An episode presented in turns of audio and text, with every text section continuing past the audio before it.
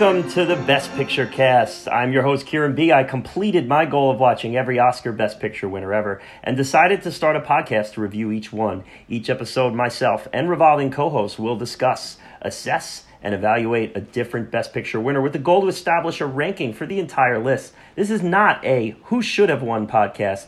We're here to discuss the inner circle of movies who took home the crown in their respective years. As a disclaimer, this is an opinion based podcast and a subjective discussion by movie enthusiasts who don't always claim to be trained experts. If we destroy your favorite movie or praise a movie you think is trash, we encourage you to write us in at our email, which of course is bestpicturepodcast at yahoo.com. You can get us on any of our social medias. We're at Best Picture Cast. That's three words, Best Picture Cast. And we're at Instagram, we're at Facebook, we're at Letterboxd, we're at Twitter. Please come and get us, reach out to us. And we're back yet again for another Best Picture winner. And uh, I'm very excited to do this one. This is a, a lengthier one. It's the third longest Best Picture winner, and it is, of course, Ben Hur. And I have uh, two guests with me today one who is a, a pretty regular voice, and one who is coming from, from afar, from, from many deserts away. And I'll introduce them now. First, we have Grant C. Grant, welcome. Thank you very much for having me back. Um, appreciate being on this episode, much lighter than my previous one. Yes, Yeah. yes. So, looking Yeah. forward to this conversation. Grant is, of course, referring to 12 Years a Slave. It was a very, um, it was a great episode. It was a heavy episode. it was, great, but man, Yes, took, man, took a lot out of all this. yeah, yes, it was it was sure. taxing, Yes. emotionally taxing. And our third guest here today is uh, coming from uh, across the country, out, out in Seattle. And he is Adam St. John from 1001 by 1 and from Below Freezing. Adam, how are you doing today? I am doing fantastic. Thank you, thank you for having me on the show. Back on, you know, I, I'd I'd like to say that the St. John's aren't sore losers, uh, but that's just not true. So, you know, we're, we're doing we're licking our wounds over here on the West Coast. That's right, and and uh, Adam is of course referring to his and his wife's appearance in our sub fifty tournament. Both Adam and Melissa joined us on our sub fifty preview episode. You could, you heard their voices for the first time there, at least on the Best Picture Cast airwaves. And you guys picked a picked a few movies, and the one that went the furthest was was one of your choices, Adam, and that was The Skulls. It went into the save bracket and was one of the survivors of the save bracket, and uh, went down in the quarterfinals. Yeah, yeah, it did, it did. But it'll it'll live on just just like the way that Paul Walker will continue to endure in the Fast and the Furious franchise. So will the skulls in my heart. So. There you go. There you go. And it did have a nice little showing. There was a, there was a It contingent out there was, for you it. know what? I was rooting for it. I was very much pulling for it. I love that movie. Yeah, and, and while you know you say that you guys are sore sore losers out on the West Coast, me and Grant here didn't do much better. So we were we were No. knocked out pretty quick too. I got the, I got the clean sweep, and Grant, uh, who's usually our champion around here, got knocked off too. It Yeah, was, you got second round. I got kicked out, so that's right. it's new for me. That's right. It was, of course, twins Danny DeVito and Arnold Schwarzenegger taking home the crown, the, the tag team that no one could stop in this in this thing. But we are not here to talk about Arnold. We're not here to talk about Danny DeVito. We're not here to talk about twins, the skulls, the island of Dr. Moreau, any of those sorts of things. But Mac and me, we're back to talking Best Picture winners, and the one we're talking about today is Ben Hur, William Wyler's 1959 epic. I think a movie that's often synonymous with movies, or at least with Yeah. uh, with epics or sword and sandals. I, I think that while maybe not everyone's seen Ben Hur, I think that it's one of those movies that everyone knows what it is. Oh, for sure. Everyone knows that it's an epic. Like, I feel like it's just synonymous. They just go together. Yeah, absolutely. And Grant, what was your first experience with Ben Hur? Is this is this your first experience with Ben Hur? Uh, for the full full watch, yeah. Um, I would say the most Ben Hur I've seen before this was um, in Oliver Stone's Any Given Sunday, when he's where Al Pacino's arguing with Jamie Foxx and then splicing in moments of the chariot race.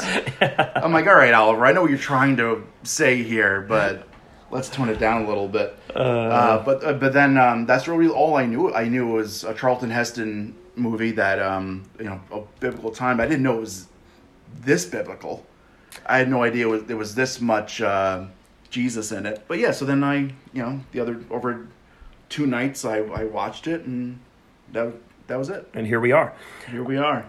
Adam, what was your first experience with with Ben Hur? I don't think this is a first watch for you, right? No, this is a third watch. Um, I remember uh, at one point back when you could buy movies in stores. Really, you know, they had stores Ooh. had mo- physical movies you could buy. Um, Warner Brothers had put out hmm. these uh, big old box sets of the these classic big movies. Um, and I remember, I, I vividly remember there was a sale. It was like two for twenty, and I picked up uh, Ben Hur and Gone with the Wind because they were just, you know, I'm trying to build my little film library, and they, though, and as we were talking, like synonymous with epics. So I was like, I gotta have these movies because, right, you just do. And um, I watched it probably when I was 19, 20, and was underwhelmed by it. And uh, not to you know, blatantly foreshadow my thoughts, but that really hasn't changed. I'm just a bit more particular about those reasons why. But no, it, yeah, I, I, saw it when I was 20 and thought this was, yeah, it's it's epic it's grand in scale, but uh, yeah, that's about it.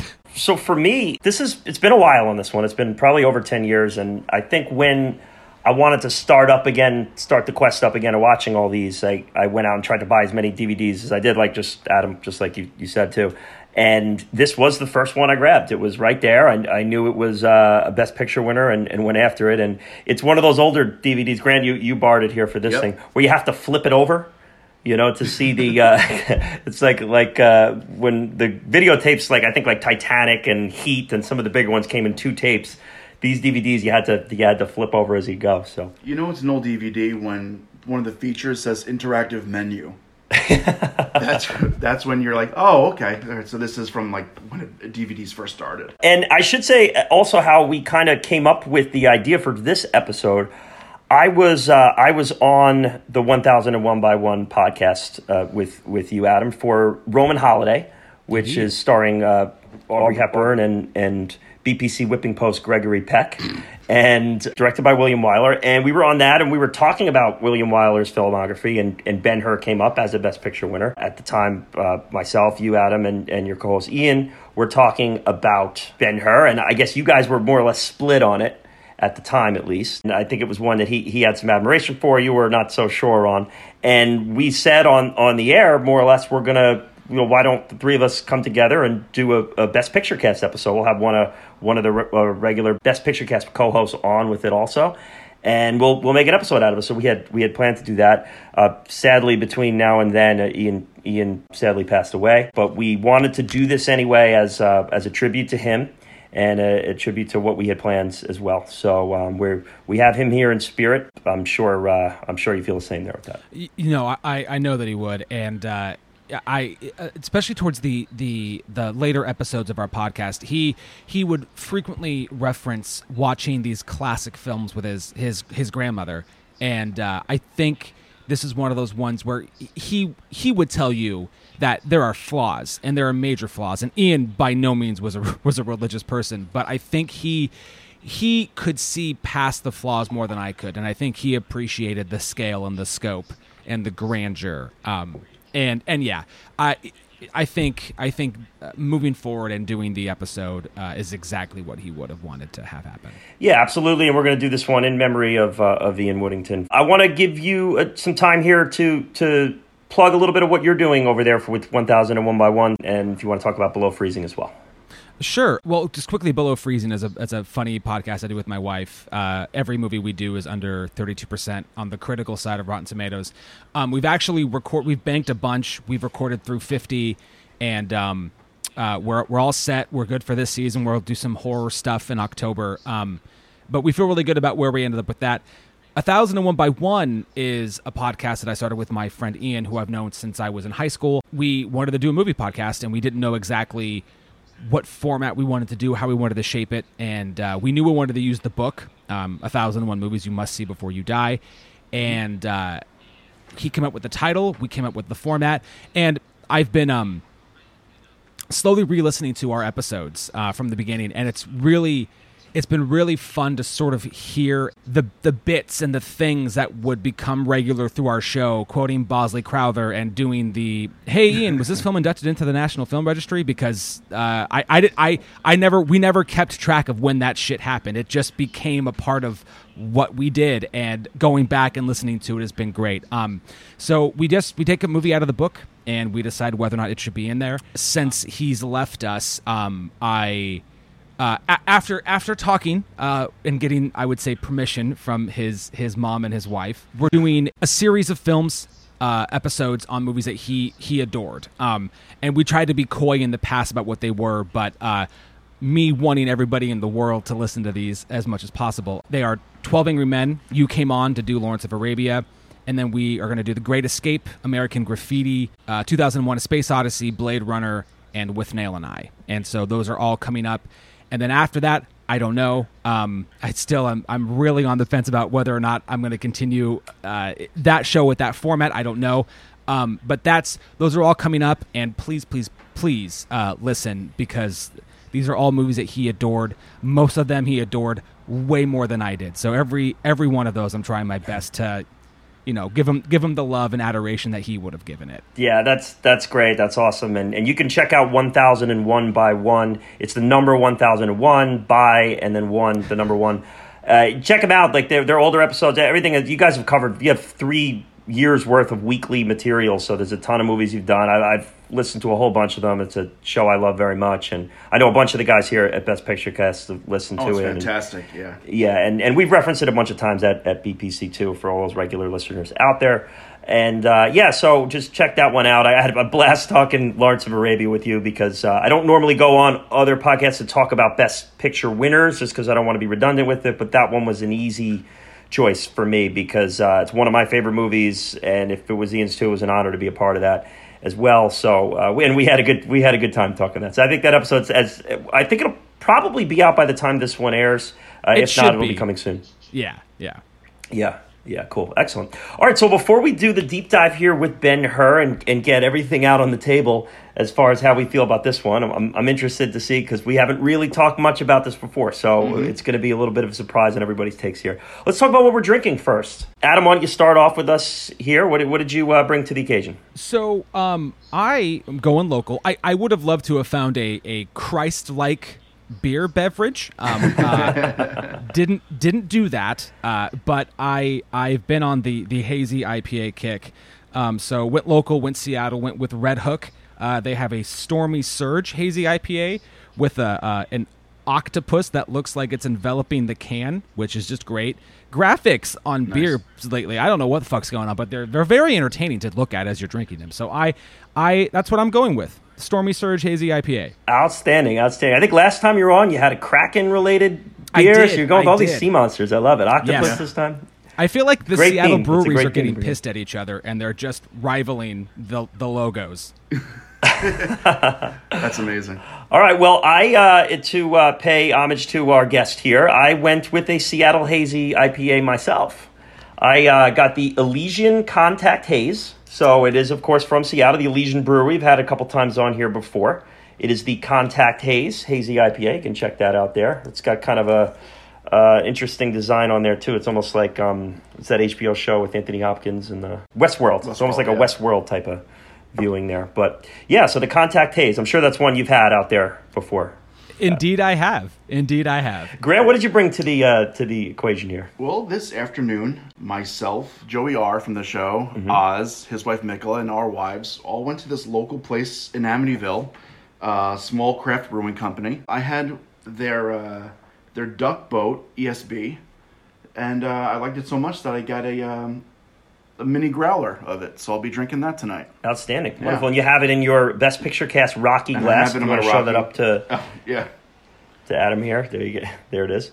I, you know, I got. I've checked out the merch, and I'm looking. I'm definitely considering Oh, getting a, a coffee cup because uh, I've officially entered old man dad phase, where all I get gifted is socks and mugs. So you know, I can't I can't You know help what? but There's I've yeah. I mean, I get I get coffee mugs too, and it's you know what's nice about coffee mugs that they always fit. You know, you don't have to worry about it. You just get it, and you're you're always going to use it. So might as well. That's great. And you can check out our Best Picture Cast merch store. We'll have a link in the description of this episode. We have pint glasses, coffee mugs, t-shirts, whatever it is. They're all different designs from different Best Picture winners. It's not uh, it's not independent to the podcast, so you don't have to walk around, you know, lo- wearing something that no one has no idea what it is. They, they know what Rocky looks like. They know what Hannibal Lecter looks like. Yeah, So- our name is very small. I did it on purpose just to avoid any confusion. Right, absolutely. Uh, so, gentlemen, are we ready to go here? Ready to deep dive this uh, this this one here? yes, Absolutely. yes. Oil me All up right. and send Let's- me out to the chariot race. All right, we're going to do it here. All right, the year is 1959. The U.S. president was Dwight Eisenhower, comfortably in his second term in the White House. The uh, biggest program of Ike's presidency was his development of the interstate highway system. He passed the Federal Aid Highway Act of 1956. Unlike the earlier U.S. highway system, these interstates were designed to be in an all freeway system with nationally unified standards for construction and signage. So you don't really think about how and when those, those highways took place and, and how we how if I wanted to drive from New York out to Seattle, how I'd get there. So good old Ike figured it out. Now, next week, we're going to talk about the 1959 World Series, which could include any number of Major League teams except for one, because there is only one Oh, team that has never participated shut, in a World Shut the fuck up. you know what though? And that we is do the- we do hold the Major League Baseball record for wins in a season. That is true. That's true. That is true. You know, they uh, that, that was an Ichiro powered Seattle Mariner team. That but yeah, the only team in Major League not to participate in a World Series. Uh, they, I think they're in. They were in the Bronx this weekend. The, the, the They are. playing the Yankees. Yeah, that just- same Yankee just- team that eliminated them the year where they set the record with They, all those. they just uh, they just beat the Yankees two nothing today. They did. Avoided Yeah. the sweep. Avoided the sweep. I am not a Yankee fan, Adam. So don't worry. It's uh, Oh, I, I am a fair weather Mariners fan, so please rag on them as much as you like. okay. Well, neither the Yankees or the Mariners were in the 1959 World Series. It was between the LA Dodgers and they defeated the Chicago White Sox four games to two. This was the first World Series championship for the Dodgers since moving to LA and the first championship for any West Coast team. So they are representing the West Coast there this year. First time the West Coast took home a World Series championship. Uh, Game five's attendance of 92,706 continues to be a World Series record for attendance in a single game. It's a record that many consider unbreakable. For the White Sox, this was their first AL pennant since the infamous Black Sox scandal of 1919. And they'd wait another 46 years for their next pennant in 2005. where They'd finally bring home the crown, and that was discussed in our Crash episode, Grant, which was your very first Best Picture Cast It was. episode It all ties together. and a movie that you defend, Adam. Right? That's I uh, I do. I, I, I, I do defend that movie. Um, I'm not going to sit here and say that it's going to solve all of societal's problems, uh, but I do I do think it works as uh, a thrilling drama. I think the char- I think I think everybody in it is doing really well, except for uh, Sandra Bullock when she happens to fall down a flight of stairs. But besides that, um, I'm really on board with everybody's performance in that movie, especially Michael Pena, who is like top. Yes. Oh, he's yeah, he was he was our both of our favorite part of the movie. yeah, sure. agreed. And and I'll admit we were a little tough on that one. We Um, were. I, I mean, I came out hot. This is my first episode. I feel like I had to make a name for myself. That's, that's right. So, that, that was swinging. That was the sacrificial lamb there. um, before we move on to the number one song, just a couple other notable facts of the World Series as it was a historical one. It was the first World Series where neither team uh, featured a pitcher to throw a complete game. And, it, and we talked about New York not being in it. It was the only World Series played from 1949 to 1964 where no teams were from New York City. So the Giants, the Brooklyn Dodgers, and the Yankees all kind of dominated. So that's Sure. 49 to 64. So it's almost, I mean, it's 15 years. Yeah. Wow. wild. The number one song of the year in 1959. Everyone was snapping their fingers to The Battle of New Orleans by Johnny Horton. Can't say I'm too familiar with that one. Other notable number one hits that year include Mack the Knife by Bobby Oh. Darin. Of course, I know that one. Yeah, I know that one. Yeah, Yes. And Put Your Head on My Shoulder by the great Paul Anka. it's great. People were also listening to Ritchie Valens, Frankie Avalon, the Fleetwoods, and the Everly Brothers. So it was a lot of smooth sounds back then. A lot the, of great music 50s. back then. Really is. For sure. The movie we're discussing here today was the Best Picture winner of 1959, and that was Ben Hur. It was directed by William Wyler. It was produced by Sam Zimbalist and MGM Studios. The adapted screenplay was by Karl Tunberg, and that was adapted from a novel by Lew Wallace entitled A Tale of the Christ. Music was by Miklos Rozsa, who we discussed in our Lost Weekend episode. Uh, cinematography was by Robert Surtees, who we discussed in our Sting episode. He also uh, photographed the brilliant The Graduate. Have you seen The Graduate? I have not seen The Graduate. Yeah. Adam, have you seen The, the Graduate? There. Oh yeah, yeah, yeah. It is. It, uh, that is one of those Best Picture nominated years where pretty much all of those movies nominated are, are worth your time. Uh, it's it's a good movie. Yeah, and I, I always continue to maintain I think it's one of the best photographed non scenic epic movies, you know, where it's just it's just people in a, in a small town, and, and the use of camera there is brilliant by uh, Robert Surtees in that one. Uh, also, the film editing in Ben Hur by John Dunning and Ralph Winters. The movie is starring Charlton Heston, Jack Hawkins, Stephen Boyd, Haya Harareet, Martha Scott, Cathy O'Donnell, and Hugh Griffith. It was nominated for 12 Oscars. It was the winner of 11, which was a record at the time. Those include Best Picture, Best Director William Wyler, Best Actor Charlton Heston, Best Supporting Actor Hugh Griffith, Best Cinematography Robert Surtees, Best Art Set Direction, Best Costume Design, Best Film Editing, Best Sound, Best Special Effects, and Best Score Miklos Rozsa. The only one it did not win was Adapted Screenplay Lew Wallace. So it was 11 of 12 quite the bell of the ball in 1959 for sure. Yeah, I mean, and uh, I, you know, I don't. Maybe those will happen towards the end of that. There are quite a few of those. I don't think it deserves to win. There's a there's a question I wanted to ask, and I, I don't know if this is the right time or not. But it's it's so obviously it's it's 11 wins. Uh, along with Titanic and uh, Return of the King, stand as as records. Those three films hold the records for most Academy Award wins my question for the both of you is those three films have that record. And then there's It Happened One Night, One Flew Over the Cuckoo's Nest, and The Silence of the Lambs, which are the three winners of the Big Five picture, director, actor, actress, and screenplay. And especially on this rewatch of, of Ben Hur, I'm realizing that I would rather be a winner of the Big Five than a winner of 11 Academy Awards um, because those movies are so heavy on spectacle. But I think all of those movies, and yes, I realize that Lord of the Rings is adapted from a much beloved J.R.R. Tolkien novel, but I would so much rather be a better story than a bigger spectacle. Well, yeah.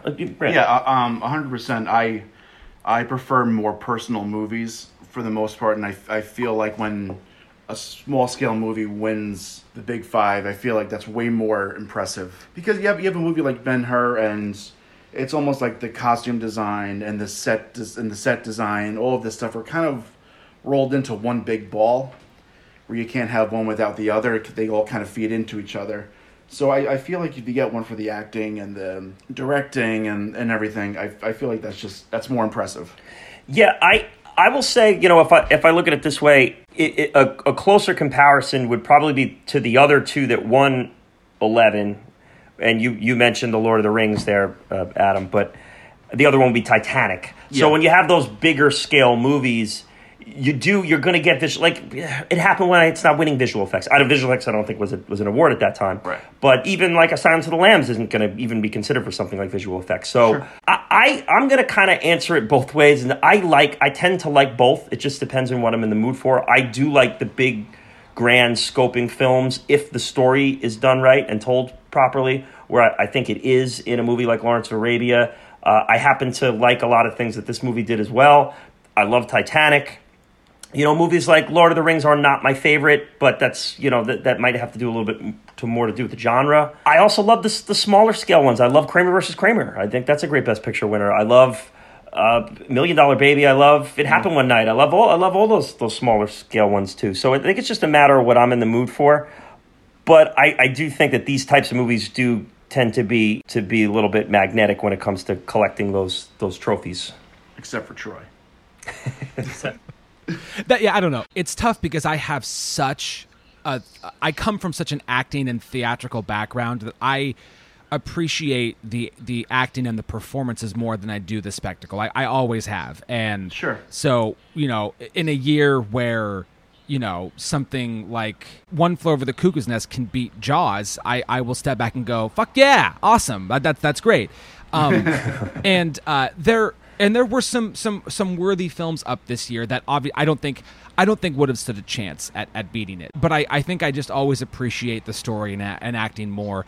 And and as we go as we go through it, I, I'll, I have thoughts on on performances and storytelling choices. So I, will I'll you know I'll save those thoughts as they come up. Cool, yeah, and, and we'll say that Jaws is Grant's number one movie of all time. So it shots is. are fired early here in this in this one.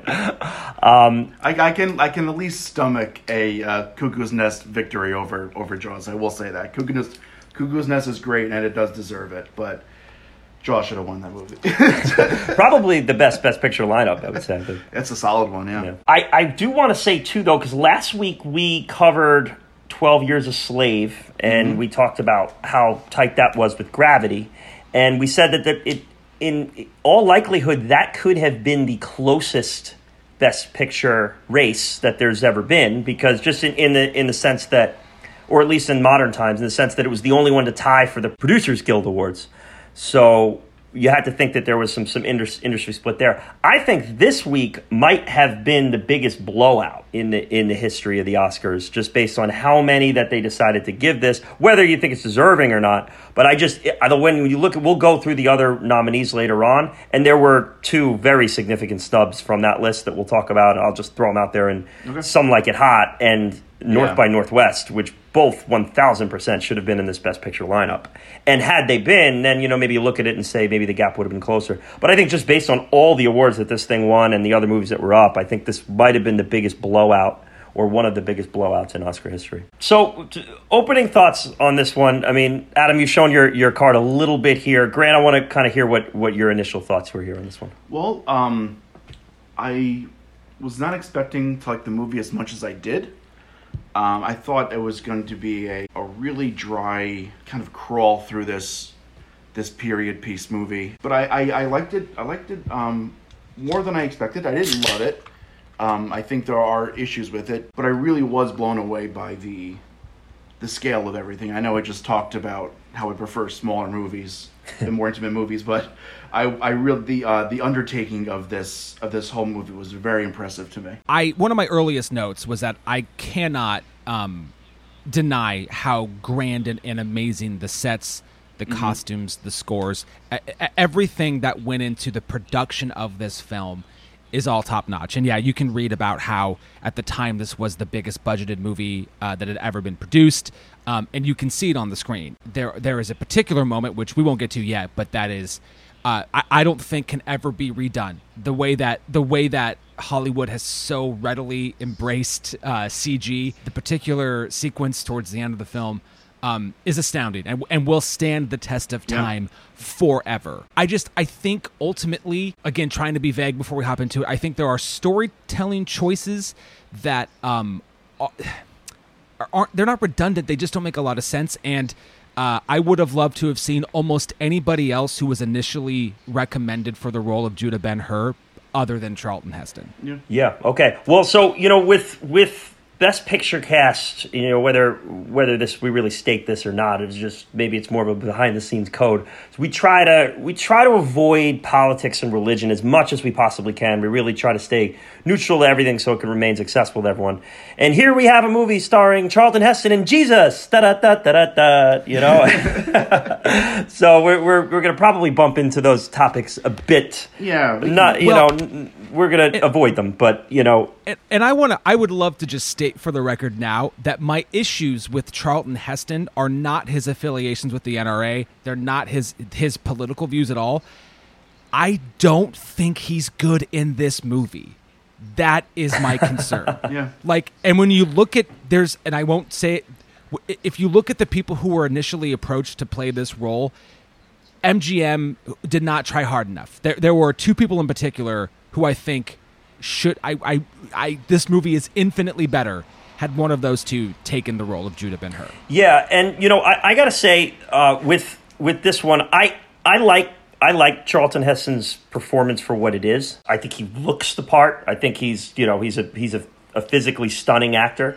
That being said, I and I said this to Grant as I was going in. I don't know why I didn't think or didn't know that he won Best Actor for this. I just it kind of like didn't even register to me. I should, of course, I should have won eleven awards. Yeah. It's Charlton Heston. It's Ben Hur. I don't know. I should have just assumed that he won, but nothing about it struck me as a Best Acting winning performance. No, I- it's, it's fine. yeah, It kind of does exactly what it needs to do, but it it was not a it's not a performance that you know just commands attention and commands admiration. once it's once it started up because this this was my true second viewing. I saw it again ten plus years ago, so there were a lot of parts of this long movie that I, I did not remember at all. That's where they didn't rem- remember three and a half hours of a movie altogether. yeah. right. But um, I, I, you know, I will say once he started talking, I just couldn't separate the Phil Hartman impression Yeah. from uh, from SNL and from The Simpsons, like the uh, the God. damn dirty ape, get your hands off me, you damn dirty apes! Like I just, it just you it truly became a are caricature. the king of kings. yeah, just um, it, it it is it is something. It is something for sure. And I don't, you know, like I said, I don't mind him in this. A lot of those other recasts, I mean, you, you alluded to them. I know uh, Kurt, Kirk Douglas was one of them. Paul Newman. I don't know if there were some other ones that you saw. Yeah. Uh, so I saw that the uh, uh, initial group of people approached to play the role. Uh, the the two that you just said, also Burt Lancaster, Marlon Brando, Rock Hudson, and funnily enough, Leslie Nielsen was also approached to play this role. All before, all before uh, they went to Charlton Heston. That's that's a lot to that's a lot to go through before settling on Charlton Heston. I went like, how did it go wrong for every one of those Yeah. those actors? The only one I know specifically because I looked into it the most because again I, I Paul Newman's the one I, I just another world I hoped would have done this. He had done he had done another Sword and Sandals movies year, years before, uh, whose name is is outside of my my purview because it's not a movie that I think anybody would remember if they heard the name of it. Um, which is just a bummer that he chose not to do this one because I think Paul Newman in this role is I mean in an already stellar career that he has, uh, I think that's that's one of his Mount Rushmore performances if he's doing it. That would have been amazing. Yeah, be, to be in that alternate universe where that went, where that worked out, that would have been great.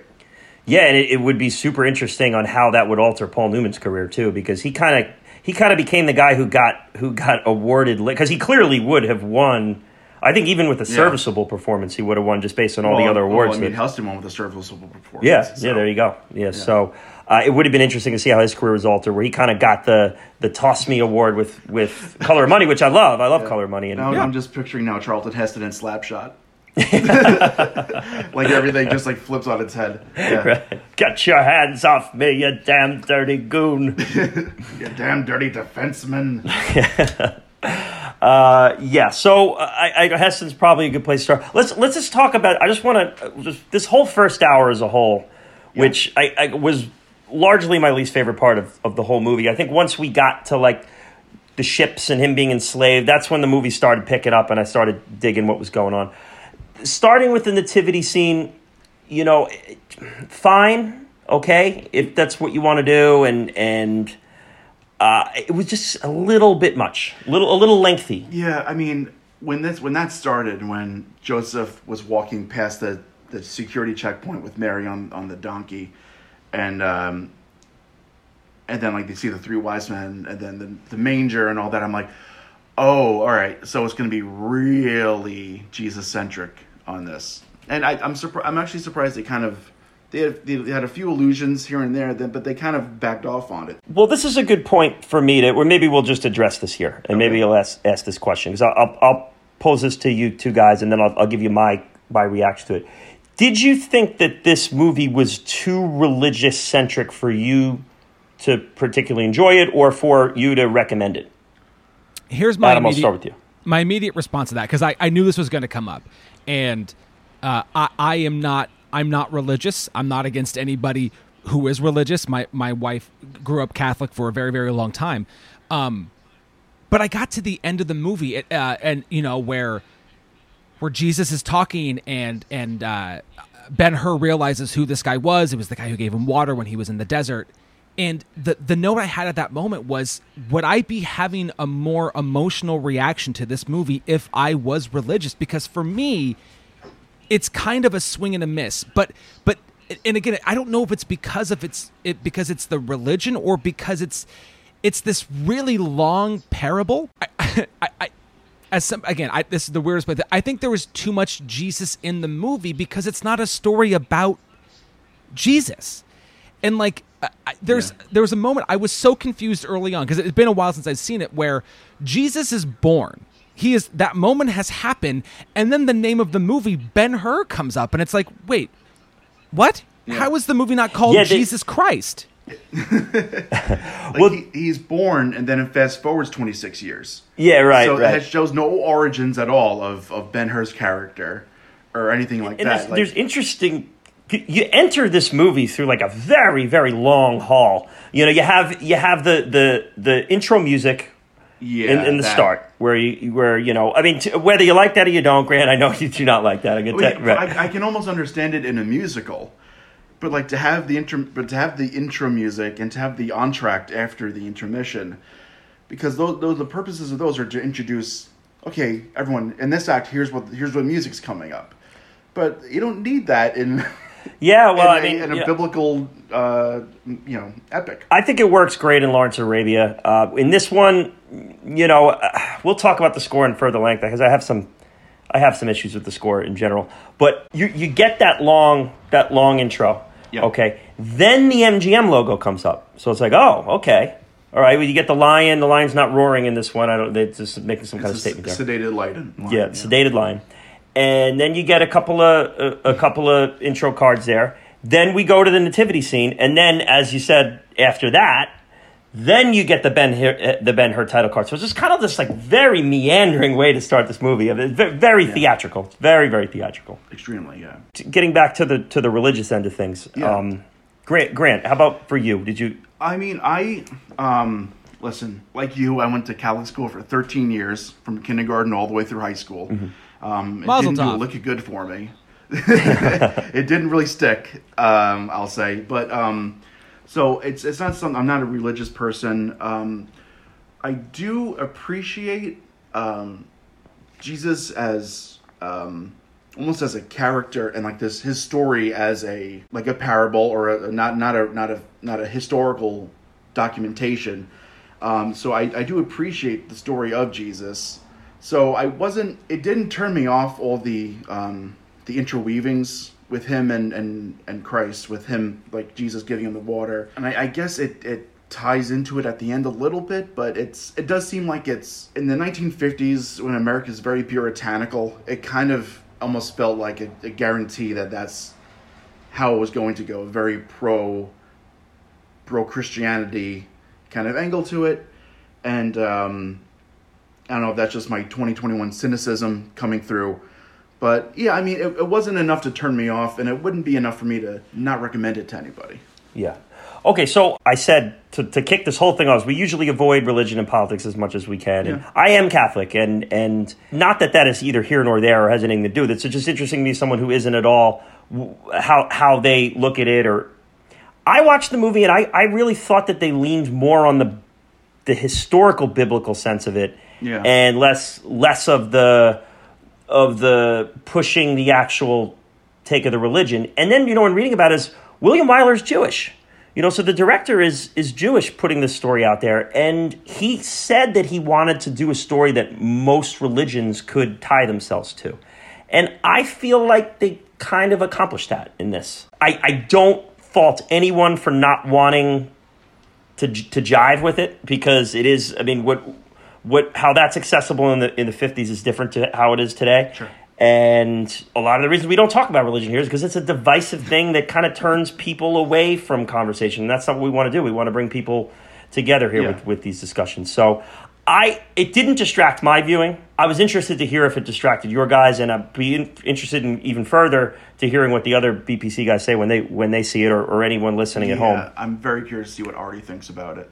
Yeah, it's specifically, it's, yeah it's it's interesting, but you know we'll kind of leave that there. I, I did yeah. I did like the choice of not showing Jesus' face in it. Um, I don't know. I thought it was an interesting artistic choice there. Yeah, I, I wonder if they just it's it's one of those things where you don't know, like when you have a movie like when you have chiseled jaw Charlton Heston playing Ben Hur, like who would possibly play Jesus, too, kind of thing. Like who would be this this God basically on you know on Earth, like who would, who would portray him opposite Charlton Heston. Right, You know, right. but um, I, I yeah. So, but I, I do agree with the choice of it. Um, them kind of just leaving that kind of the to the imagination. What did, what did you make of that of that choice, Adam? I think that it leads into kind of what you were mentioning about how Wyler wanted to have this be, in a way, accessible to all religions. If you don't show his face, you're not dictating kind of who he is. You leave him more open to the viewing, Yeah. right? And that it's not necessarily about Jesus Christ. It's about somebody who's willing to take on all of this punishment for essentially, you know, to for everybody else, you know, to, for the sins of the Father, for the sins of everybody. Um, so yeah, I, I think that that was and probably the the best choice too. Again, because this isn't as much as uh, General Lew Wallace put the the tale of the Christ in the story of, in the title of his book. This is not really a story about Jesus. This is a story about a fictional guy named Judah Ben Hur. Yeah, yeah, for sure. And I also liked how we saw it from the Roman perspective often, and not even in a villainous way. Just literally from ah, there's a guy out in the desert doing magic tricks. You know, I don't know what's going on out there with that. But it was just it was it was interesting to see it told from that perspective, and not in this just like shit heel way. Also, where it was kind of like. Oh, like we have to address this situation going on here. Like, what? what, what No, you. uh, It's um, they did a good. They did a good job of showing the perspective of the Romans and kind of showing you at least how they think, so you can buy in a little bit. Yeah. This this whole first hour, guys. I mean, we're, I don't know. It. I I was very very nervous at about the sixty minute mark because it was not. I was having a hard time. I was having a really hard time. It, it wasn't until they got to the to the ship, or even or maybe when they when when uh, when Judah Ben Hur's got the got the handcuffs and they're marching him through the desert. That's that's kind of where I started to pick up again. Okay, so um, I I mostly agree with you, except for you know watching this not not just through 2021 eyes, but also just as a as an actor, but but more specifically as a theater actor. The two things that I found really interesting were kind of tying back to what you were saying about the the Roman stuff, and also. Uh, I, I mean, I- I don't want to make this movie even more complicated in terms of the things that you don't want to talk about. But how gay is this movie? How gay is this Incredibly. movie? I I mean, It's um. and, and here's the thing. I, I seriously, and I, i'm not trying to play this card. I, I but I know I, there are so many gay people in my life, so many gay people that I am close to, and if I feel like if I had watched this with them, they would have been like, "This is an underutilized part of the story." The and and this will come into play later, uh, uh, like way later in the show.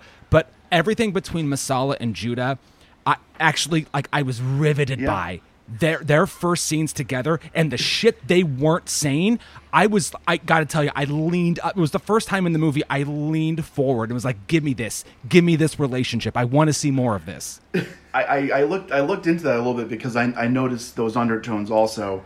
Um, they couldn't because of the Hays Code they couldn't play into it, but apparently in the book it's much more overt. And when I, when I watched it again this morning when they when they do their forearm handshake, um, Messala gives him a little rub with, with his thumb.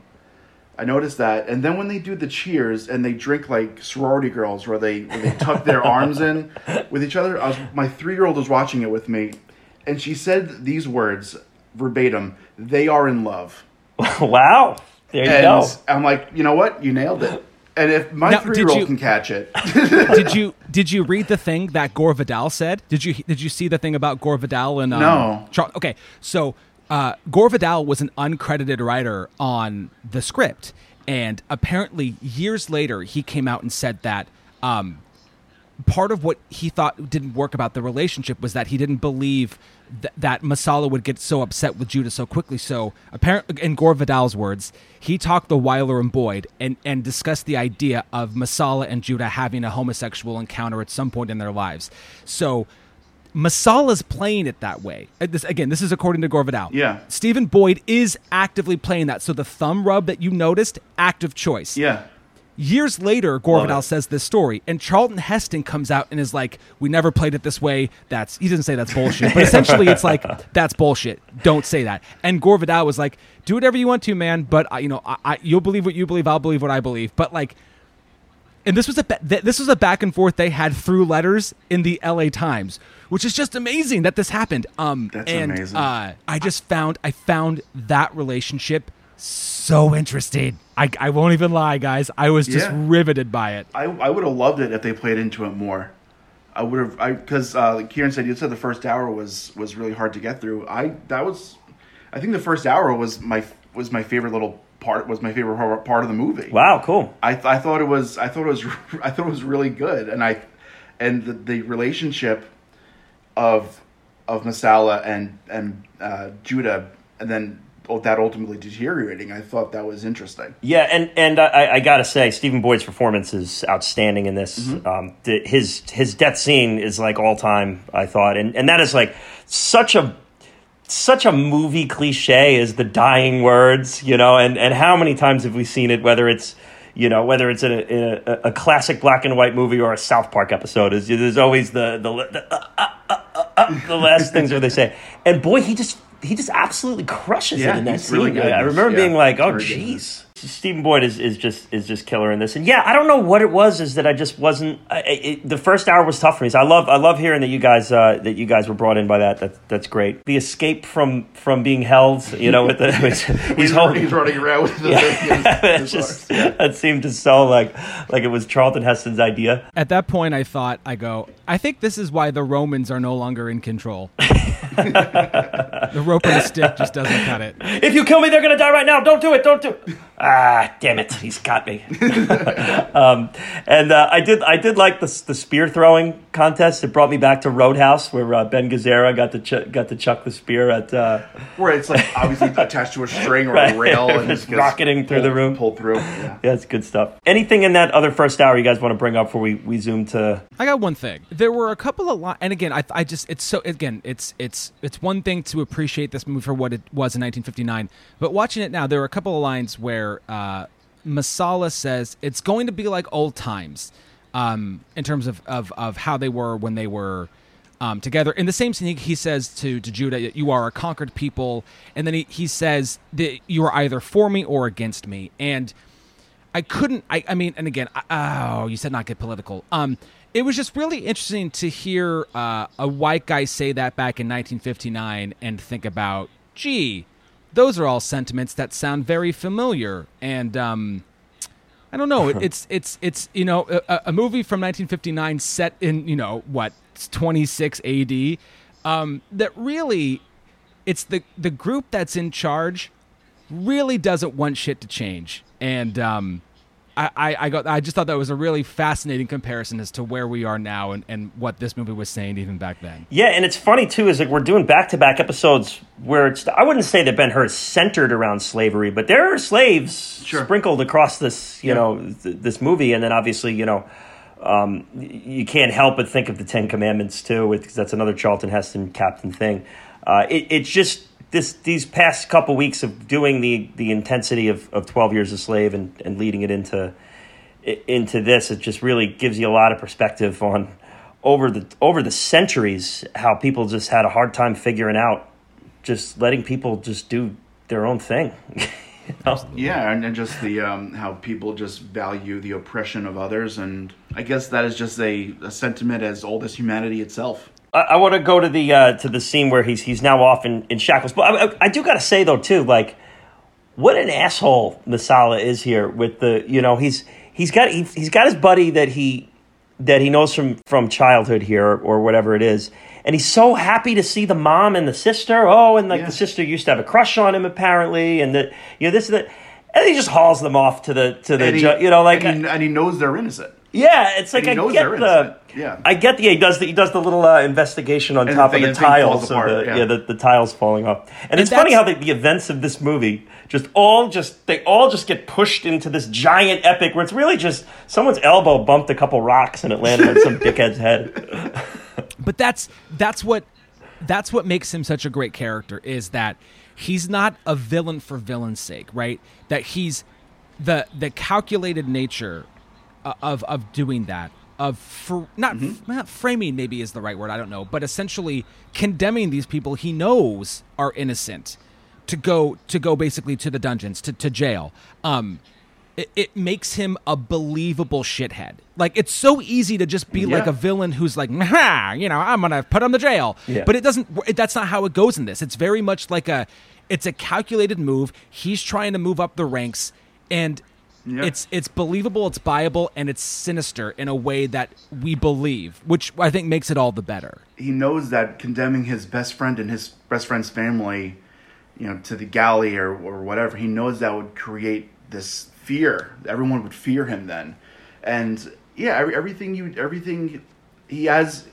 there's a purpose to the shitty things he does, and um, I appreciate that more than like you said, Adam, just some mustache twirling uh, villain. So I, I, I like I like I like a villain that has a purpose, or at least a purpose that they they see, and that they want to. They have they have something that they want to achieve, and they are ruthless about it. So when when Heston's now shackled off and he's you know falls and and JC's going to give him the the water there.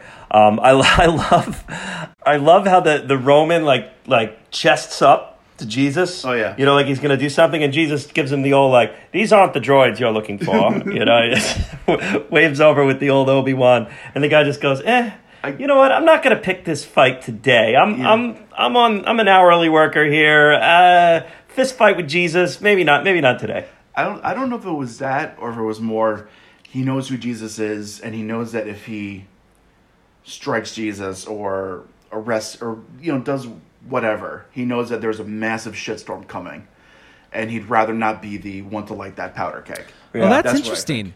That I that's that's that's interesting because I my uh, opinion of that was that he didn't he didn't know who this guy was, but there was something not quite not quite Obi Wan level, but but there was something about his there was something about his presence, his demeanor, the way that you know that that this this kind of random Roman guard is coming hot at Jesus, and Jesus' reaction is just to stand up and look at him, and like to be Yeah. in awe of this person, unafraid of your physical threats, right? And and there was something about that. I think I don't know. That's interesting. I think oh, it's somewhere maybe between those two, but but I don't know. I don't know. Maybe.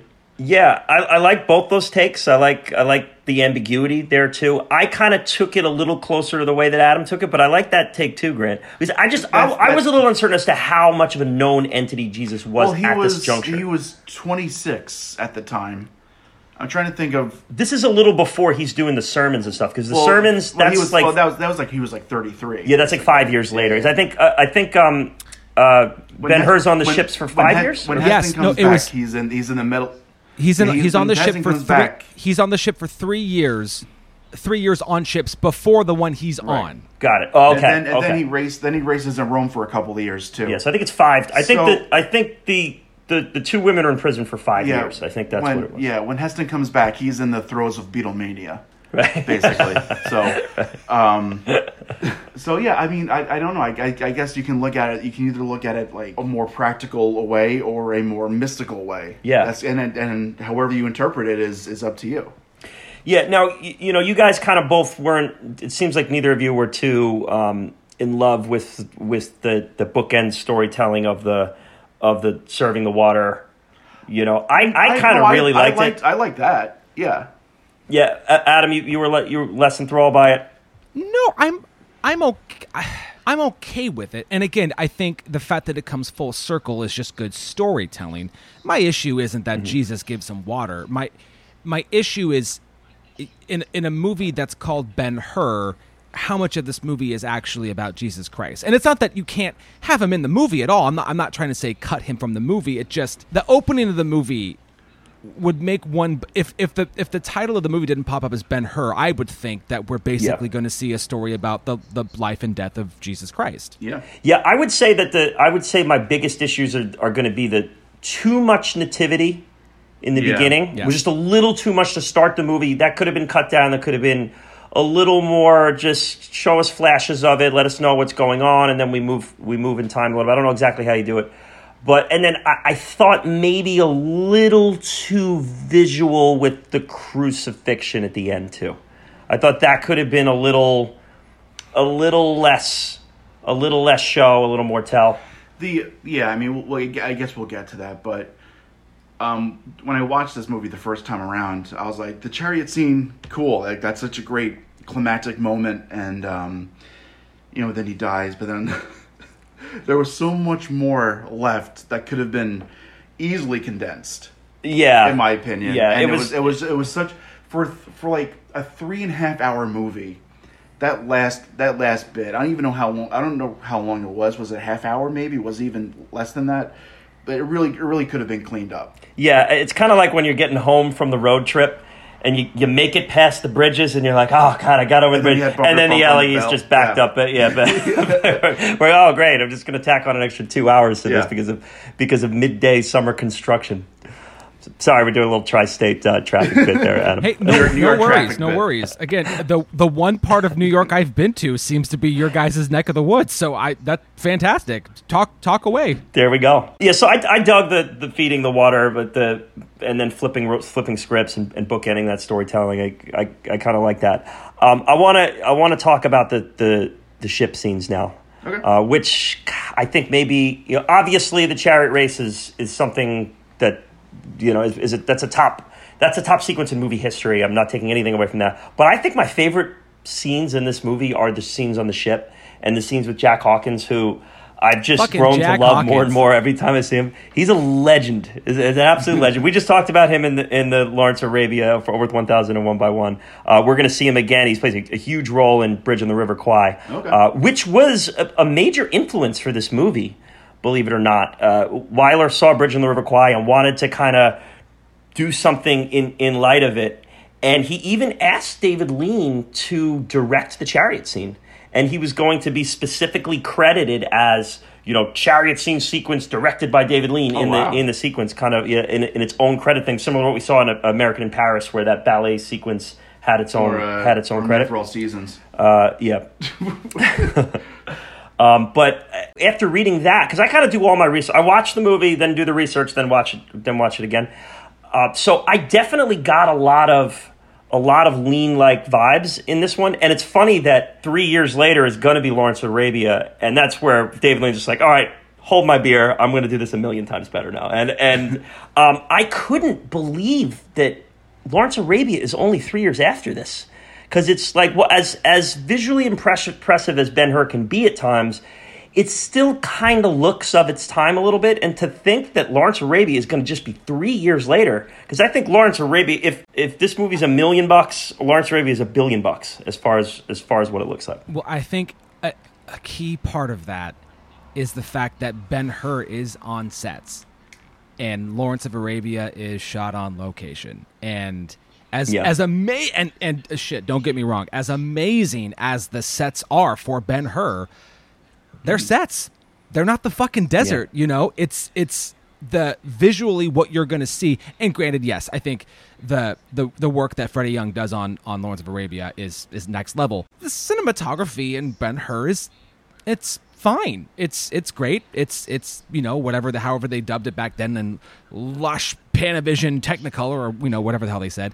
Um, but I think that's but I think that goes to it is is it's it's a wonderful set. Yeah, and, and so it was filmed in it was filmed in Rome, right? But on set sets in Rome, I In, believe, yeah, Cinecittà or Studios. different spots in Italy. I think I think Cinecittà are the Yeah. the biggest the biggest Um, studio over there. Okay. Got it. Yeah, yeah. But th- but those uh, th- uh, uh, those scenes on the ships, man, um, and you know, we, Jack Hawkins role in this as as Quintus Arrius. He comes in hot, and I'm like, oh, we got another mega heel coming in here, and he's you know he's he's not a nice guy as we first see him. You know, he's he's, he's bullying up on the slaves and, Yeah. and doing whatnot there. But uh, the the the relation, the kind of way that relationship grows between him and Number Forty One is uh, is is a lot of fun. Yeah, that um that one scene where he's he's having to go faster and faster and faster is uh, a really incredible scene, and it it does it does great storytelling too with the dynamic of of Ben Hur and his his drive to be rid of this this life and back back home in, in uh, Judea to get get his revenge. Although one of my least favorite lines, and there's a handful of them in this movie, uh, which is when 41 is is unlocked before uh, ultimately what is that big sort of um, battle between the two ships, and the, somebody asks him why did they do that, and Charles Heston's like I don't know. Once before a man helped me, and it's like yeah yeah yeah we know we saw it. We we we saw that happen when he gave you water in the desert. We're watching the movie. we can. It wasn't too long ago in the film. We we remember that. That's that. Yeah, the, and that same thing happened to me some years back. it's like, oh, really? Was that in the desert with the man giving you water? yeah, that's hilarious. I, I alluded to the score a little bit, and the score is grandiose and, and triumphant and majestic and all sorts of other big royal words we could use. And, and there's lots of trumpets and lots of brass and lots of tu every all the brass, tubas, French horns, trumpets, trombones, bring them all in there. And it, it is for the most part a great score. There are moments where the score does not know when to get out of the way though. And it's just it's just it is so intrusive. And I feel like this like it makes this probably not the best movie to watch if you even have if you have a hangover because it's just like it just will not stop at times where it's just there's just trumpets in your face at all times. It's like, dude, come on, I just I'm trying to watch a movie here. Can we can we put the Leave me be. you put the put the bugle away, okay? Just put it away for a little bit. And and and most specifically, every time we're gonna bring up the man who gave me water, there has to be like harp chimes in the background, like bum bum bum bum bum. It's like, all right, we get it. It's Jesus, all right? We just, he doesn't need his own. He doesn't need his own little instrument playing every time we see him. Yeah, like this, is, isn't a twist. Like we don't need. We don't need to be coy about this. So I mean, it's just the, the, the score. The score does need to. It needs a few less minutes on the floor. it is- we, we, is- need, we need to spell the score a little bit here with, with a backup point guard, hopefully. It is. It is nice during the charity scene. They kind of know to not have it play amazing choice. Yeah, an amazing, a really, choice. A really great choice to kind of like because that could have easily been like right. And I'm glad that they um, they showed restraint on that. Yeah. It doesn't need to be you know it doesn't need to be Christopher Nolan and the Batmobile going down the, the expressway. well, well, I mean, you said this before. Like you said, like a score shouldn't tell me how to feel. Right. Right. And I feel like that's that's what Ben Hur does quite a bit in this Yeah, movie. the battleship sequence. I mean, I thought that that looked really awesome. I mean, I don't know. What did you what did you think about about that, there, Adam? I, I think when it's close up on the real people, it looks it looks it looks great. Um, the uh, Ian and I talked about this a lot with some of the classic films, where as older films get restored and restored, um, the far o- the the far away shots of looking at the ships at as a whole, it's like you can tell those are just toy miniatures on on Little figure- miniatures, Oh, yeah, yeah, yeah, oh, yeah, yeah. very much it's so, it's yeah. pretty and I, and I get that's a product of the time. I'm not ripping on the movie for that. It's that's unintentional comedy that that truly truly delighted me to see. Um, but when they when they actually zoomed in on the people, Yeah, it, it, I thought that was. Imp- I mean, at one point I go, Ben Hur burns a guy's face. I mean, this shit gets intense. yes. the guy guy comes up with one arm and the stub out of the uh, out of the base. It's like, oh god, Yeah, that was yeah, that's right. Yeah, like a severed like a severed hand and yeah.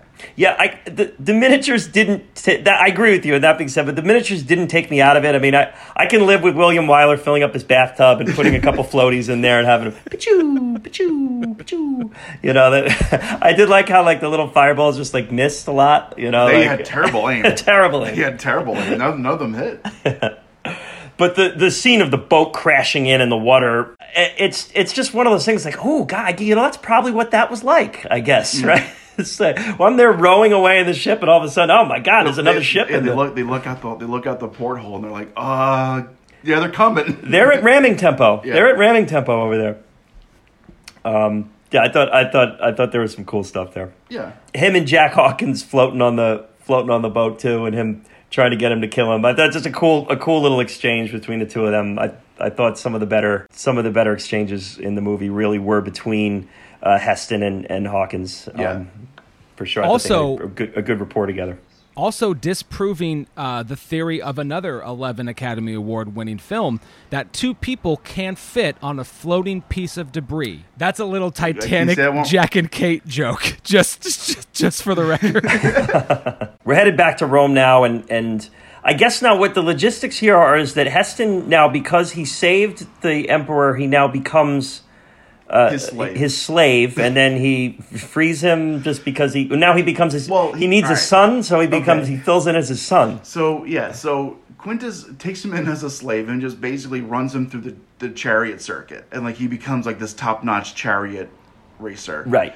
And um, that kind of that that passage of time happens way too abruptly. Yeah, I think it's one of those like, all right, this movie's pushing four hours. Let's just uh, let's Where- zip through the old yeah, all- all of chariot sudden- training. They, they go from like one ceremony to like then they're at a party and it's like oh well, yeah you you've raced for me for two years. I'm like "Wha- what?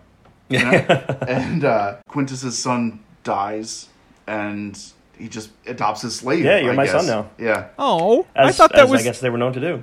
I thought that was really touching. I, I really did. I thought that was all. I Oh, I no, thought, wow, that's that's amazing. Look at that, like, and and it's. I, I think Quintus wants more for for Ben Hur, and obviously the Emperor be's like, you know, we can't we can't just free him because you know. Right. He's not. He's not a Roman. He but assaulted a we, governor. We'll make him your slave, and you do with him as you will. And I think the fact. I. I'm not gonna lie. I thought that was really. It was a really sweet moment when he goes, "I. I, I want you to be my son." No, it is. And it, Yeah, and, and it was it was it was especially um, especially so when um, he knows that Ben Hur all he wants to do is go back to Judea, and he lets him go. He says like you know all you've been thinking about is going back there, so go. That that was that was a nice moment. And this is my quote of the movie here. Whoa! So I'm to plug it in right here, and uh, it's from uh, it's from Quintus Arrius, Jack Hawkins' character, and he goes, "Whoever the gods are, they take small interest in an old man's hopes." Which I thought was a cool, which was just a cool little take on what was going on. It was kind of like a sidebar character who's not focused in on any of these religious Yeah. escapades that are going on here, and he's just kind of saying, "Well, you know what? It's it's the young men that are driving through this and and and that have their own conquests and, and an old man's hopes to just hang out with his son in Rome are just the gods are the gods are focused on bigger things. So I thought it was kind of a nice a nice line there and a, a, a low key yeah, they, moment. they won't be having catch anytime soon. No, no, no, they will not. I, I had to say the, the the gladiator vibes here were kind of tough to ignore. I mean, it, Yeah. it, it, it's like I, I love Gladiator and, and I think it's a, a great movie and a great story, but it clearly leans on Ben Hur quite a bit with with its premise.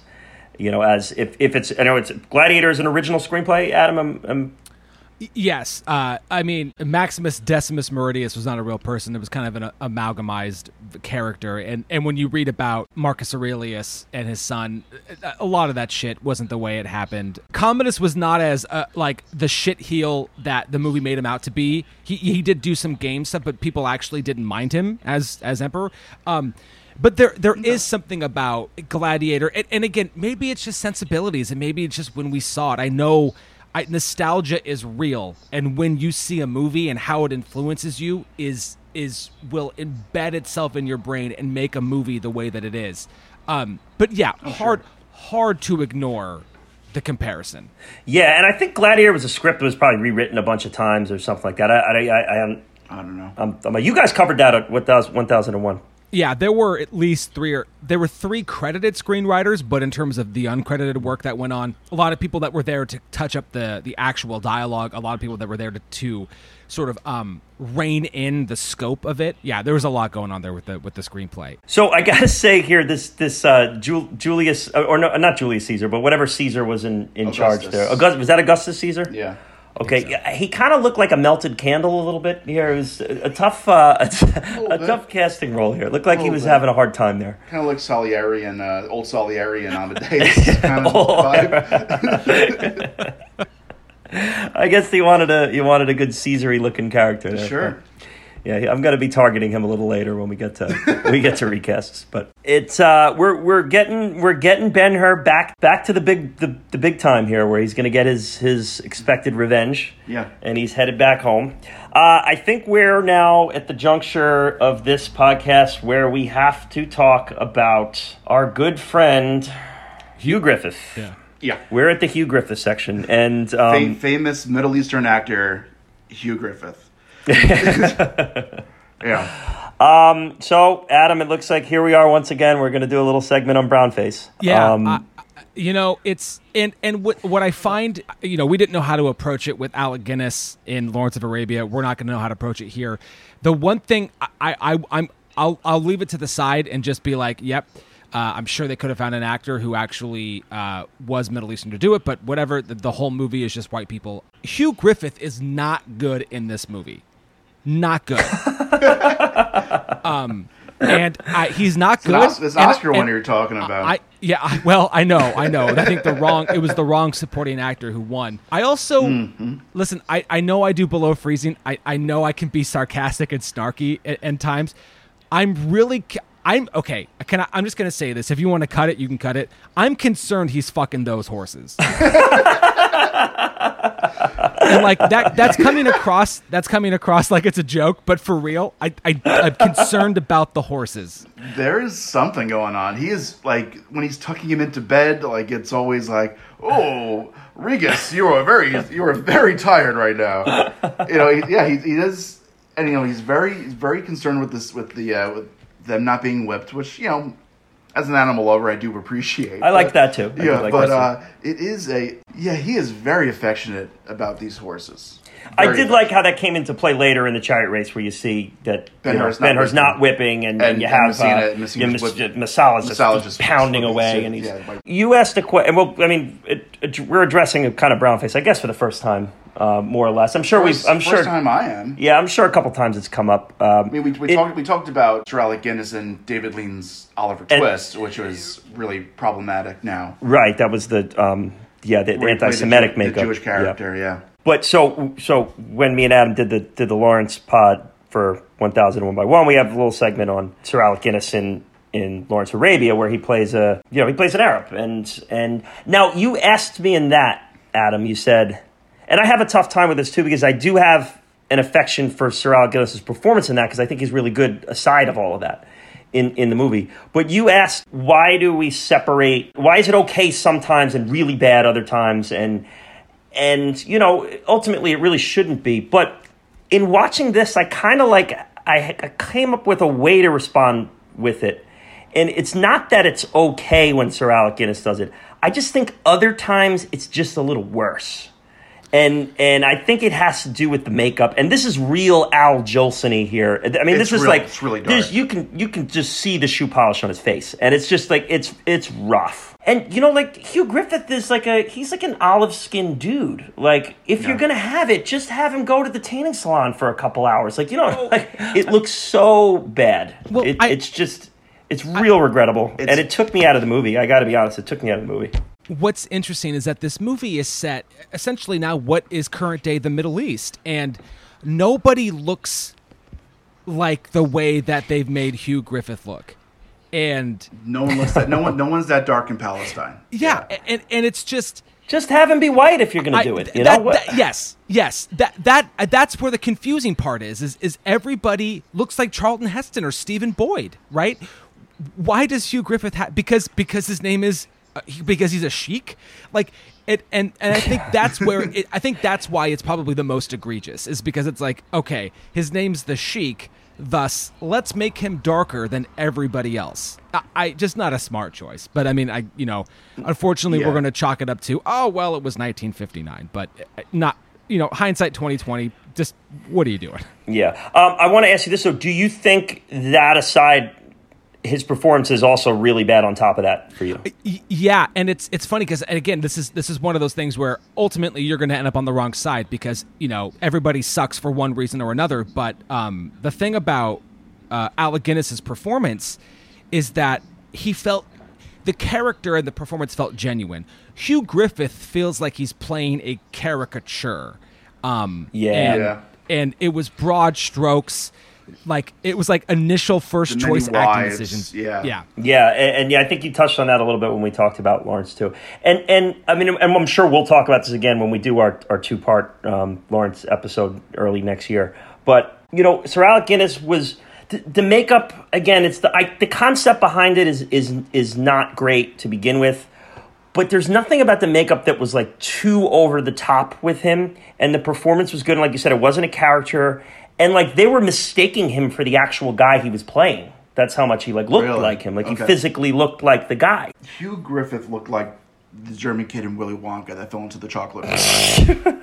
like that's how that's how bad it was. Right. That's how like that's how dark it was, and it just it just it just didn't it didn't it wasn't right. It didn't feel like you said, like it takes you It actively took me out of it. it. Yeah, Because it actively 'cause took all you're seeing is like, oh, this guy's just completely playing it up. Heading back with with JBH here, he's headed back to old. Uh, well, actually, my my quote of the movie is from that scene. oh, okay, let's It go. actually, ironically, is from the Sheik. And, All right, there we but, go. you know, we have another. We can have somebody else say the line. You Sure, know, it's not just. Um, but this is after he talks to uh, Balthazar, and uh, he leaves, and he says, "Balthazar is a good man, but until all men are like him, we must keep our swords bright." ah, that's a good line. and um, and I, I I think that's something that is still alive and that sentiment's still alive and well today. Where, you know, if everyone was as uh, concentrated on peace, if everyone was this forward thinking as Balthazar is, we wouldn't need not not even with literal swords, but just on edge and defensive. JBH headed back. He's now just trying to figure out basically what happened to his mom and his sister Yeah. here.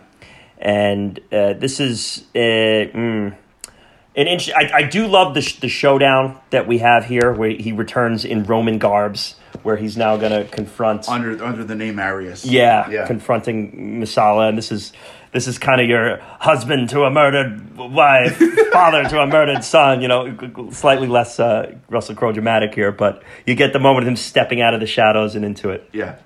um, and a, a, a cool little confrontation. And and really, the back and forth between between those two characters was a lot of fun most of this movie too. I wanted to bring up too though. I like this little like notary system they have with their seals, where they sign like they're signing a bet with their ring. What is that? What are they pushing that up against? Did you guys were you guys able to no pick on up on that? I have no idea. Oh fuck yeah, I have no idea. It was a cool little system though. I like I like it. It's like you just they all have their personal rings and you you punch that little board. It was it was like the like the entrance to the back Batcave or something. And I also do like Messala with the ah, I can't keep track of all my prisoners. I don't know where they are. Like, give me a break here. Like, Yeah. we're, we're good. And then he leaves and he turns to the just go find those two. Just uh, figure this out. And if they're This dead, this is and if they're dead, they're dead. like, what do you what do you, what do you want from me? Yeah, it's Yeah. great. Yeah, he's great. we're going to then stumble down into the dungeons here, and we know they're alive because they're eating the bread. Right. And we get our big uh, reveal moment here, where the, the guard goes in, and it's dun dun dun. Music They're telling you how to lepers. feel. Yeah. But I gotta say though, this is a plot device that we're not we don't see too often, where just like a character becomes a leper. You know, it's like, well, wow. Like I was Yeah. like, oh my god, I wasn't ready for that. Like, what? Like i'm just using something a little more cliche than that. Like imagine like in like Reservoir Dogs, if like they're all meeting back at the at the at the base, and it's like, where's Mister Orange? Where's Mister Blue? I don't know, I don't know. And then and then you know someone comes back and they're they're like, where's Mister Brown? Mister Brown's alive. But he's a leper. They're like, oh God, no, keep him away. I do have a question. I'm not a um, I'm not a, uh, a disease expert, um, but leprosy is spread through kind of like COVID. It's kind of spread through aerosols and it's kind of spread through flying bits. So how did two people in a solitary jail cell contract leprosy? Oh, don't fucking look at me. I got no idea.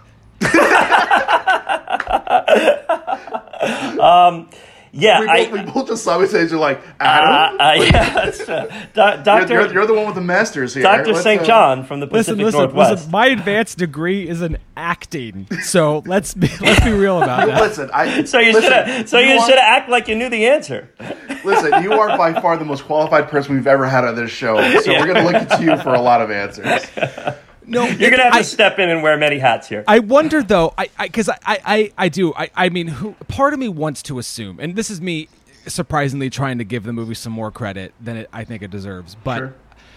I- the I, when they play into the you know when the guy's like I've been here for three years and I've never seen them like so whether or not it's it's leprosy the way that we know it or just some fucked up skin condition either way when they Yeah. when they sell how long they've been in there I I remember kind of cringing like you know they put like I'm trying. This, this is maybe not the best example, but like you know, when Denzel plays Rubin Carter in The Hurricane, like he's in solitary for like a month, and these fucking people Yeah. are down subterranean levels for three years. Like I'm not sure what they got, but I'm sure it's pretty fucking bad. Yeah, it's an aw- awful, awful conditions, terrible conditions. I Yeah. don't. Again, I don't know the specifics of leprosy, but from what I understood of it was is that at the time was believed to be hellaciously contagious, but not. I don't think it was actually as contagious as people believed it to be. Where like I think Well, people I like don't go near the leper, Yeah, but well, I, I mean, if you saw that in the movie where people were like running for the hills when they saw lepers down the street. It, I mean, no, no, no. Uh, it, it was it was the AIDS of its time. It was the disease that people thought, Yeah. if I touch this person, I will get it, and Yeah. thus I'm go. Like, I mean, I, I, I, there's, I mean, later when they actually say the Valley of the Lepers, I was like, gee, and and then there's, and then again that intrusive score comes in where it's like, oh, we get it, it's a bad place, but really though, it's like Yeah. these people have been shunned, and it's just like yeah. couldn't help but think like this is just like uh, literally trying to just like this is the problem but instead of trying to solve it we're just gonna sh- literally put it to the side and let you fucking deal with yourselves and I think Adam, you brought up a good point too. Is like there was probably at especially at that time we're talking like 25 AD. I think they group a lot of things into one category. It's like oh, if they have anything wrong with their face or their skin, or you know, it could have been lupus, it could have been anything. It's just like Could've- could've boom, been- this it- is yeah, this is Listen, leprosy. it could have been just bad acne. Right, right, or, or you know the herp or something. you know, yeah. So segue. Uh, um, Sure. were you fully buying the whole "I don't want Judah to see me" thing coming from mom here? Was it? Uh. I mean, uh, it. I, I guess. You know, it's. I've known. You know, I've known people who, who have who have been diagnosed with cancer who say that they don't want you to tell anyone that they have it because they want to continue living their life this way. But that's a little different than this. Like he's looking to, leprosy. yeah, and he's looking to find them. He wants to know if they're still alive, and Yeah. she's like telling them to say no, no, no. As far as he knows, we're dead. Kind of like a tricky thing there. And it, it was it. Did you think that was too plot devicey, or were were you buying it? i, I, I bought The it The problem is, it- uh, if it was a plot device, it was a plot device that resolved itself in like five minutes, so it was a useless plot device. Um, right. I mean, it was, it was kind of interesting to note to, for him to think for a little bit that, that with him with the chariot race, them being dead in his mind, I guess. But I know I, I do I do understand uh, where the mother's coming from because you know Judah has this whole vision of what the mother and sister were to him, and what and and now with leprosy, it completely changes. Yeah, the he whole- wants the to. It, she wants him to remember them the way that he did. Yeah. Right. What were you gonna say, Adam? I totally agreed with with Grant. I think um, by by kind of adhering to the mom's wishes, uh, it puts it puts Judah on this course. Essentially, I mean, maybe revenge is the right word, not right word. I don't know, but that's what leads us to the chariot race. I mean, it, it's the it's the prompt that we need to get us there. Um, and yeah, and I think too, like I, it's you know. I, I, I, think about the shit that I would do for my kids. What like if I thought it was in their best interest, and if I thought it was in their best interest for them to know that I was dead. I don't know what circumstances that would be, but if I thought it was the best for them, that that's Yeah. that would be what I said. So um, you know, I and Yeah. yeah, on, on a parental level, I get that too a little bit. Yeah. Okay. And and now, so she tells this to to old to to Esther, who we haven't really talked about. Haya Harareet uh, plays Esther, and I think does a serviceable job. Some some Elizabeth Taylor vibes going on there. It's kind of like a knockoff Elizabeth Taylor. Um, but I, this is this is like white lie 101 here. Okay, so she te- she makes you swear not to tell not to tell Judah. Okay, fine. All right. So she goes back to the thing and they bring them up and she's like, "Oh, um, I saw them. Uh, they're dead." You know, it's like, why are you making this lie more complicated? Like what? Like just, just no. I don't know. I don't know. I haven't seen them because she made. She said, "Promise you didn't see us. T- t- t- Tell him you didn't see us." Not, "Oh, I saw them. Oh, and they were dead. And yeah, uh, well, well, one of them was dead Yes. right away. Wait, then wait, the other what was you- still alive. I tried to nurse her back to life, but uh, she didn't make it. Her last words were, "But it's like, what? Stop! Stop!" Yes, yeah. Just the more the more details you give of a lie, the worse the lie gets. right. really. Bad So yeah, just say- writing. Yeah, yeah, yeah. There you go. Yeah, I think it's as simple as that. Mm-hmm. And you know, a little, a little bit of not, not great acting on top of that too, if you can. uh, But when I think when you're, well, you let me let me ask you this as as an as an actor, Adams. I'm not going to make you ask, answer medical details here. This is something a little more in your, in your wheelhouse here. I'm sure you've acted before where you've been fed not such great material. Do you feel like as an actor, it's your responsibility to turn a poorly written line into something that works? or do you sometimes you just kind of take one for the team and you know you're going down with the ship? Oh yeah, yeah. Somebody's been in their in their fair share of not great scripted plays. Um, yeah, no, you you obviously do the best that you can. Um, the truth is is that as an actor, you you, want to do the best that you do. But um, and I was I was listening to this um this great Joseph Gordon-Levitt was just on Marc Maron, and he said something that I I don't hear actors say enough, which is that as an actor you want to do your best you want to serve the script but ultimately you want to you want to serve up your director. You want to make the director look good. You want to you want to tell the story that they are trying to tell. So um at the end of the day where we might want to praise a performance that performance really is in line with a director's vision so you know i, I think i actually think that um uh what kind of what hara Harareet haya is it haya haya yeah Uh, yeah, Haya Hari. Yeah. um I think she I think she knows the film acting stuff really well. There's actually a moment um at the end of the first time we see her where she turns to camera and has a single tear going down the right side of her face. That's Yeah. primo film acting. I know we kind of I kind of made fun of this in our Roman holiday episode. Gregory Peck did the old film acting trick where you just don't blink and look intently for a long time and those tears will flow, man. If you're feeling it and you don't blink, our tear ducts need to that that needs to go somewhere so you cry um so i think she does a serviceable job but at the end of the day she's going to do the best she can with the script and and the best she can with what william wyler is telling her to do um and that's going to be the same for for anybody Yeah, and, and I guess what we'll reiterate too is that is the one award. The, the screenplay is the one award it did not win.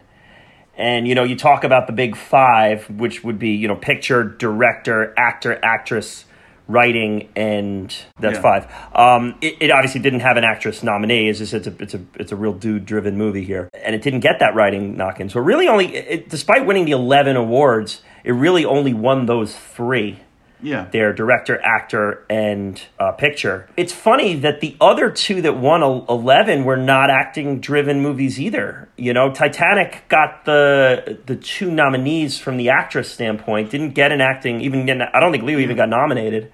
Yeah. And Lord of the Rings did not get one. I think in the whole series, there was it only got a supporting actor nod in the first one. Yeah, I mean, but these are all spectacle movies. right. where a bulk of a bulk of the nominations and a bulk of the wins come from technical technical achievements. Yeah, yeah, true. Yeah, I think Avatar would probably be another one that I think won a whole boatload. Didn't didn't win picture, but I think won a ton No. of a ton of technical Oscars too. Sure, because it's a spectacle. Yeah, so we're we're gearing up for this big race here, and I think that this is just let's this is a great time to just talk about the filmmaking here and talk about this this sequence. I, I'd say probably one of the single most famous scenes in cinema history as far as sequences go. Yeah, I'd say so. yeah totally Grant, when you were seeing this, how much of it was familiar to you? I mean, you mentioned it in any given Sunday. yeah, but- I mean, but that's in flashes and stuff. Yeah. For for something that was made so long ago, it's um, surprising in a way how fast paced it is, mm. how how well it moves. Because it could easily have been, because like when they when they first came to the arena and then they they did them they they played them the marching song and they go around they go around the circus and they I'm like oh fuck like this is gonna this is gonna be not as good as I as I hoped it would be, but as soon as that stops and they kick in they kick into gear it's nonstop and it actually does a great job of building the world like the guys running out cleaning up the debris cle getting the bodies out on stretchers it's it, it felt very lived in which I really appreciate because because they could have easily just glossed over things. They had the they had the fish turning over to signify the lapse, all that stuff. It, it just felt it felt really lived in. Oh yeah. Um, I, I you know, I don't. I, I know already. I already mentioned my um, my less than stellar vibes of Charlton Heston in the movie. But what I will say about the race is, I very much appreciated seeing him and Stephen Boyd in a lot of those long shots. I mean, there are definitely clips Yes. where there are stunt doubles in the chariots, but there are mm-hmm. definitely long takes of them coming around the corner, and you're seeing Boyd and Heston in the chariots. And Yeah. I, I mean, beyond beyond the filmmaking, beyond the grandeur, there's just a respect that I give to those people for actually doing it. And and this is pre like well, I mean, there were movie stars, but this was before like there's no way we're gonna risk our our star getting hurt doing any of these long takes. Like if we can do a close up and they're not Yeah. really on it, great.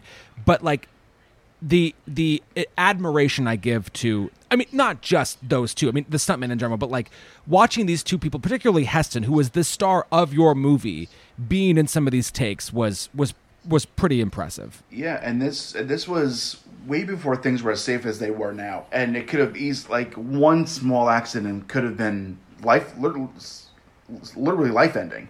Yeah, I don't. I don't know if this is movie lore or if it's actual truth. Is that someone that someone died during the filming of of this scene? That's lore. Um, don't I, you know, I that is lore. Okay, yeah, so, that's yeah. And I might, Um, I, I will put my hand up and say this might not be totally accurate, but the way that I understand it, and I, I'm going to step on an, uh, something that you do later. But uh, so Andrew Marton was the second unit director for this, and him and Yakima Canutt, who was the stunt guy for it, basically choreographed and did the entire chariot sequence. Everything from after the pageantry, everything after those laps that they hmm. took, that again were painfully long.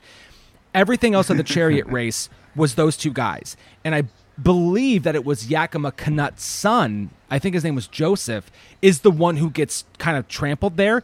He didn't die, but he he was he was really hurt. That he he was injured. Wow. Um, but I don't I believe it's lore. I don't believe anybody died in the chariot race. Yeah, I mean, I, I did the quick, the quick, uh, the quick lazy Google around a little bit, and it, it seemed like that someone died on set, but it was unrelated to the filming of the chariot race, and that just got that just got wor- worked in together th- throughout throughout as we go. Right. But uh, yeah, and that scene that you're talking about there, Adam. I mean, I did like a stand up. Oh, you know, while, while I'm watching it, like Oh, it guy- was the guy on his knees, Yeah, guess, it's yeah. like oh, just grisly, grisly stuff. Um, I, I am a huge sucker for any time in a movie sequence where you have like the group going through it and they just get picked off one by one. It's like, oh, the green guy's gone, and oh, the where it's like the um, Yeah. you know, in, in Star Wars where they're where they're The uh, pod yeah, where they're go, yeah. Yeah. they're or yeah, they're going after the um, they're going after the Death Star, and but the fat guy's gone, he blew Oh, up. I was talking about Um, the pod race from uh, from Phantom Menace. Oh, that. All right. Phantom Menace made its way in yet again. that, that's more like Ben Hur than uh, than A New Hope. Right. Yeah. Uh, a, a lot of fun. I gotta say about the pageantry though, is in these movies there's always the the the, the important person talking to the stadium filled of people. Like, could you imagine someone like standing at, at home plate at Safeco Field, like, okay, everyone, here's what we're gonna do today. The guys up in the grandstands are like, ah, I didn't get that. Could you could you speak up a bit? Can't hear you. well, and that's that's actually that's funny because if you call it back to Gladiator, I I don't know the character's name, but there's the guy who is proclaiming the uh, the events that they're they're going to reenact in the Colosseum, and that guy was projecting. Pontius Pilate just sort of, oh yeah, this is this is what's going on. Yeah, no, he he was not selling it. He he did not know how to use his diaphragm and speak to everybody. He was he was failing. Yeah.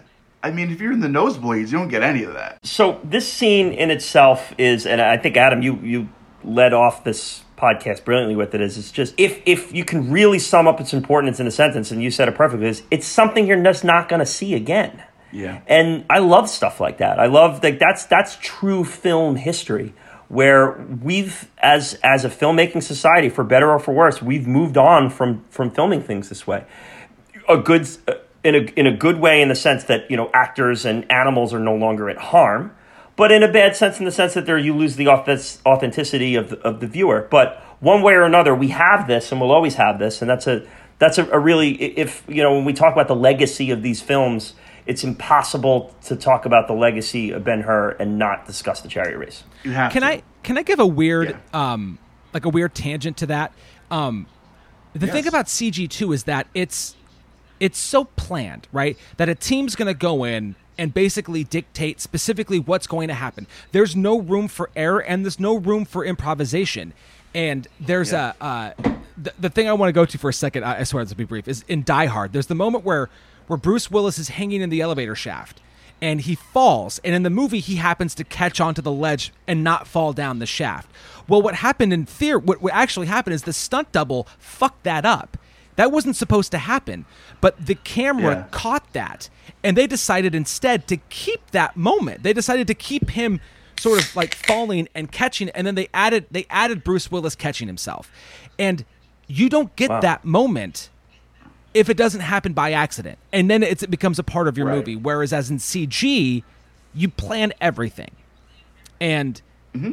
The, the, the thing about acting, the thing about movie making and theater and all this stuff is that if you if you leave it open to the the mysteries, the happenstances, that's where the gold can be. And CG has eliminated mm. that entirely. So whereas we can get awesome, great shit in, in like Lord of the Rings and Avatar, and, and, and honestly in anything, it's been pre-planned and it's going to look exactly the way that somebody wants it to. Versus, oh, let's see what happens. Yeah, and and we've talked about the happy accidents plenty of times in these films. Whether it was Jaws, you know Jaws, Rocky. yeah Jaws with the you know uh, um, Jaws uh, uh, many Absolutely. times. Rocky with the guy flip. Yeah, the guy tossing the apple to Rocky, where that's just a Yeah. random guy on the street doing Or it. the- Godfather or- had or- a couple of lines that were. and like Rocky with the um, the rink, the ice skating rink that like, no no just showed up to, and Yeah, that yeah, kinda and you just yeah, exactly. So there, there's a there's a ton of times where you get that, and uh, you hope that you still get examples of it. I'm, I'm, obviously you know it's it's diminished because of the types of movies that they make these days. Everything's a little more planned out, as you said, but. uh, It, it, it seems that all of these legendary movies had at least one moment here where something went wrong and someone just stepped up and did something and, and that's what we're we're remembering it for. So Yeah. the blades on the on the wheels gimmick here where you're you know you're you have the big bad wheel that just Yeah. shreds up the other chair. I mean, how many times has that been used since then? Like Oh, as a reference to this. I thought of Grease immediately. Yes. Like, that's, that's that's where my mind went. Yeah, but what, what did they call it? It was like it was a Greek chariot where it had like the spikes on it. I'm like, Yeah. how is that legal? Yeah. Like, that can't be legal. But it's like how many like Nickelodeon cartoons have you seen where it's just like it's just Oh, like sure. the big mean thing that just crushes the poor little chariot and, and does that. I love it. Well, you know what's interesting is M- Messala in general. So it's it's obviously it's his chariot that has the spikes on it, but it's Right. there's a lot of things about Messala that are just slightly different than everybody else. I don't know if you noticed this, but when we first see him, and he's basically um, it's like the changing of the guard, right? He's now going to take over Judea while the other guy moves on. And, and they have the, the Roman headdress, the helmets, and they have the kind of um, you know almost broom looking tops to them. Well, his is frilly, and if you go back, his headdress looks specifically different from everybody else's. It's not tight and in. It looks almost like it's been feathered. It plays into this idea that Messala believes that he is better than other people. And the, I think that also plays into having the spikes on the edge of the chariots.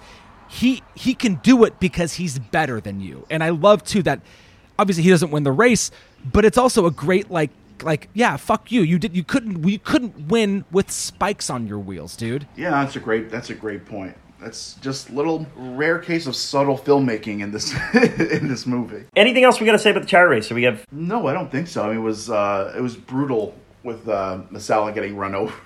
getting run over, he gets it does not end well for him at all. The only thing I want to Say the say is least, just there's a line before the race, before they before the pageantry where Messala goes, This is the day, Judah. It's between us now. And my response is, Well, yeah, it's between you and him and the seven other people who are racing, you know. So what about the insulary guys in the background there? Yeah. what about the guy from Cyprus? He has a say. You know, just let's talk. Let's talk the death scene here um, because I, I mentioned it before. They they made a lot of choices and they all worked for me. The lighting of the room being the first one, uh, choosing to do it in kind of a really a really shadowy area where we don't see every detail. Really great, perfect amount of blood. You know, C- Carrie Stephen King Carrie level amount of blood on him. You know, really doused in it Yeah. and just really crushes the scene from an acting standpoint. Where I think it's like, again, I mean, I don't know how cliche it was in 1959. I would imagine it was still pretty damn cliche, but certainly in watching it today, is how many death scenes do we have where this guy's going to mutter his last words that he has to get out, and then the- and to then drive the plot. yeah, and then instantly breathe his last breath and uh, he's gone. Um, the tension of him not wanting them to cut his leg off until Judah Ben Hur shows up. Yeah. Uh, really, really loved that. Uh, it, it, it, I thought the scene was just like ten out of ten. I thought it, it, executed in every standpoint. Yeah, I think you're. I think you're spot on. There's something about, you know, there's so much about Messala that I actually am so much more interested in, and where he was. I, I mean, obviously he's been run over by a chariot, and and obviously he's he's on the verge of death. But obviously the strained relationship with Ben Hur, that he's he's fighting off death so that he can give them. He goes like they're in the valley of the lepers, and you can find them if if you recognize them. To deliver like one one last Boom. terrible line. I I just I can't imagine the. The I don't know the fortitude to stay alive to just give one more fuck you to Ben Hur. Yeah, just a final twist of the knife. That's right. Damn it, I'm gonna die a shit heel. Whether anyone's, I know I'm, I know I'm going to burn in hell, but here we go. I'm getting my last line out.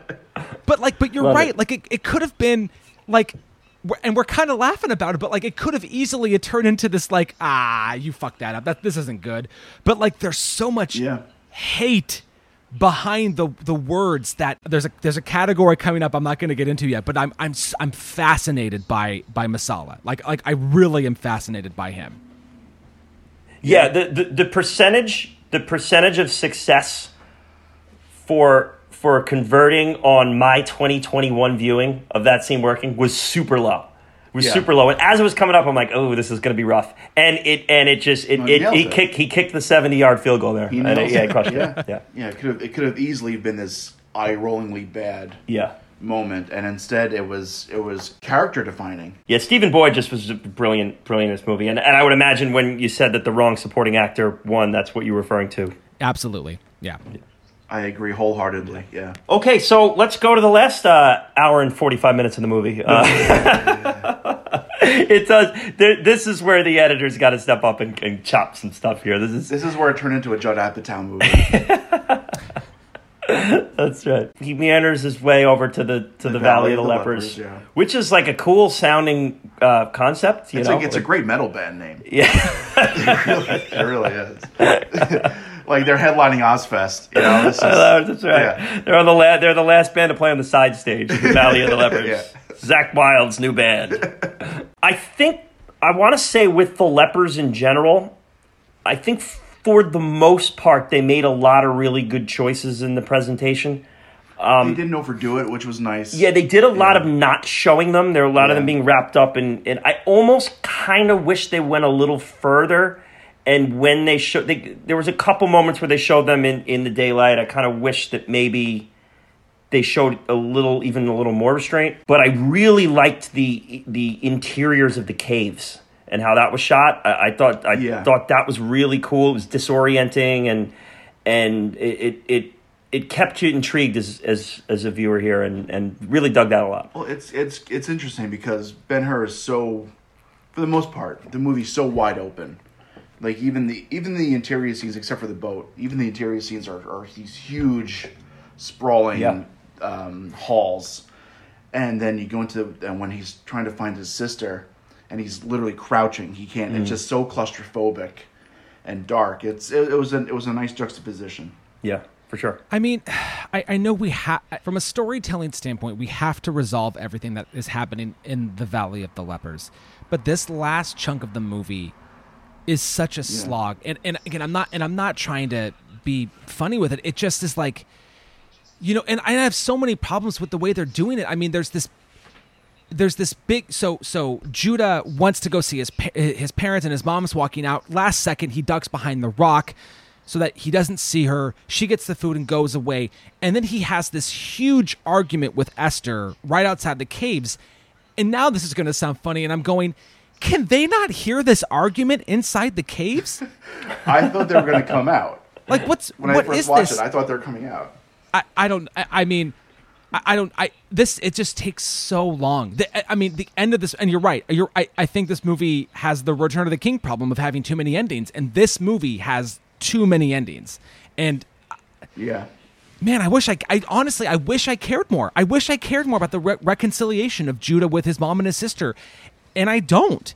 I I I, I don't know. Maybe that, that probably says more about me than anything else, but I wanted more. No, I, I agree. I feel like the main the main focus of the movie was was uh, Judah versus Messala, and once that got resolved, like you kind of think that's going to get wrapped up, and then you have to go around the block three more times, and it's um, it's it's kind of it's kind of frustrating. You spend three hours going through this movie, and then all of a sudden you still have to kind of sit around and just kind of take it. And I, and the and I think the additional problem is that I think this is where the the writing gets the laziest. This so Judah and Esther leave the valley and they're in a bad mood, and th- it just so happens that this is where Judas or uh, this is where Jesus is going to start proclaiming to the people, and this just happens to be the moment where uh, Ben Hur remembers that there was a guy in the desert who gave him water.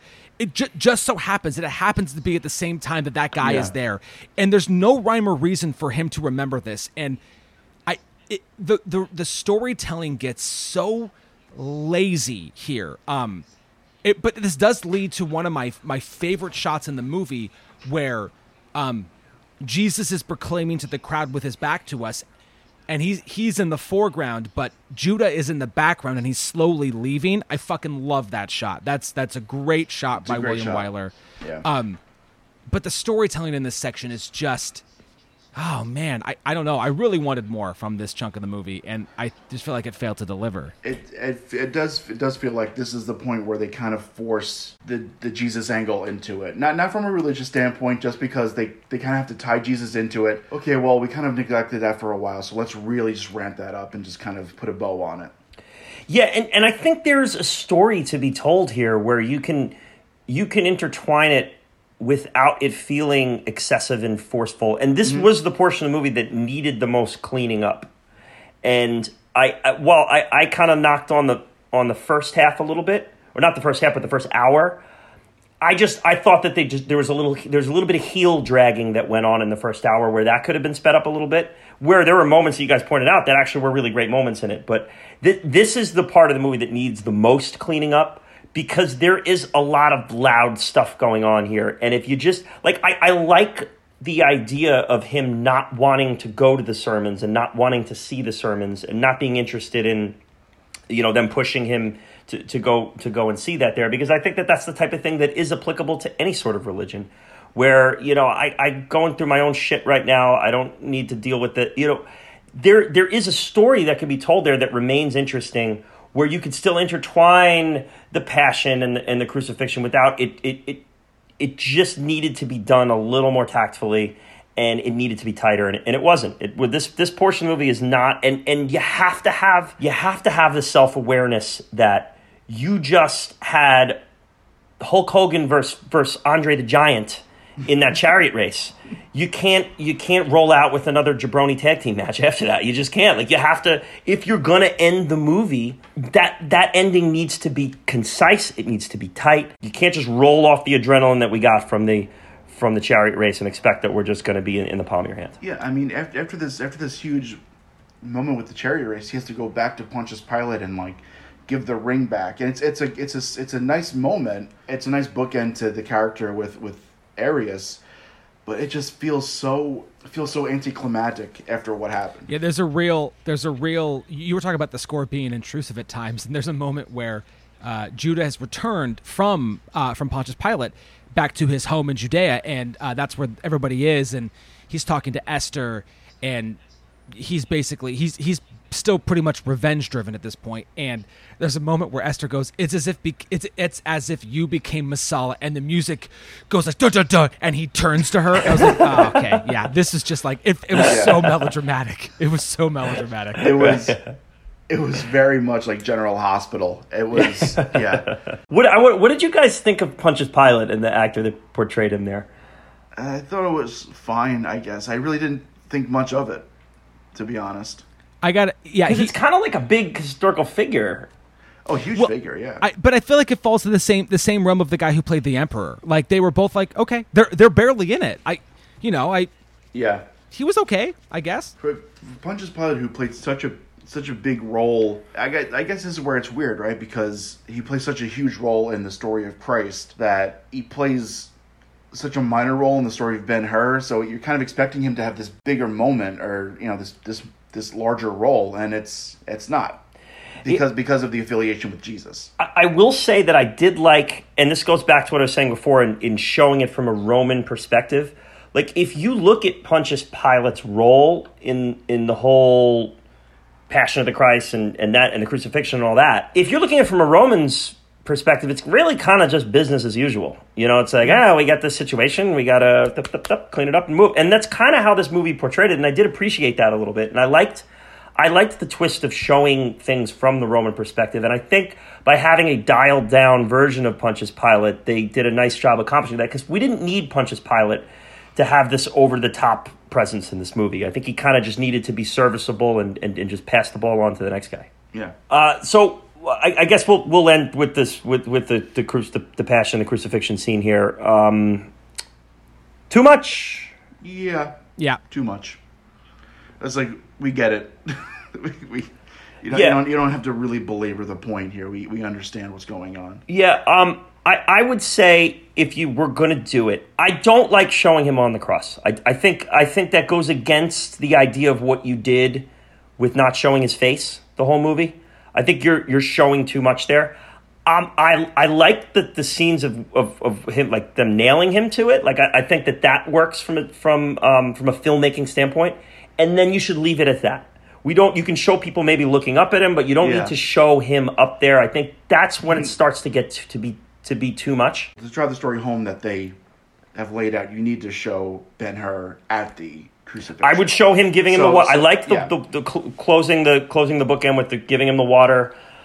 Maybe the nailing and the cross, Well, I just mean, kind of show how watch- brutal it was. Like watching him on the cross. yes, but You you, don't, need, show you don't need to see Jesus, but Yes. you need to show him there, present at the crucifixion. Yeah, yeah, and and everything can just be done in, in less time. Just Yeah. tighten it up. You have the water scene. Maybe you, you do the you do the nailing of the cross scene, and then you show him there. And I, I think maybe it's I guess it's probably important to do the whole don't blame them kind of thing to hammer Adam what you said before about the the shouldering the shouldering the load. Um, it, it seemed very literal for me, as but again, I, we, granted, as you mentioned, we went to Catholic school, so we've heard that that story every year for every year of our life. So it's Oh, yeah. kind of like, all right, you know, we, now we have Charlton Heston telling us. Um, so uh, it, so from that standpoint, that was like, but I guess for someone who knew nothing of the story, it is kind of important to hammer home that theme a little bit there. I, I, and and I totally get anyone who thought this was a little too much from a religious standpoint. I totally get it. I wouldn't fault anyone for saying that they didn't enjoy it because of that. I personally thought William Wyler specifically did a good enough job of telling the story, the biblical story of Jesus, without it being preachy. I didn't find it to be preachy.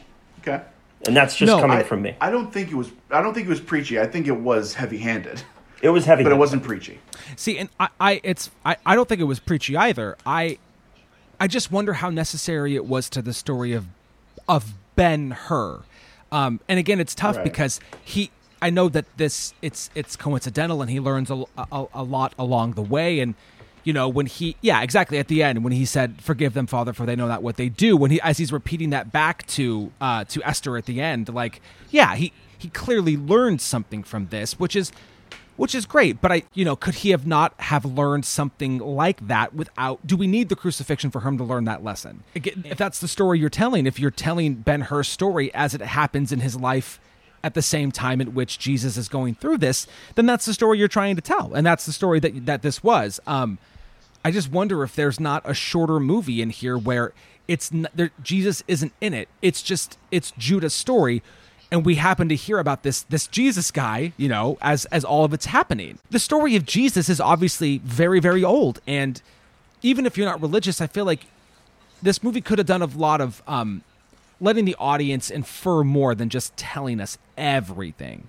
Yeah, and, and the other thing too that I, I just some of the religious iconography distracted from what I thought was a really good theme within this movie that that just kind of got a little bit it got a little bit drowned out, and that was that you know revenge doesn't really get you anywhere.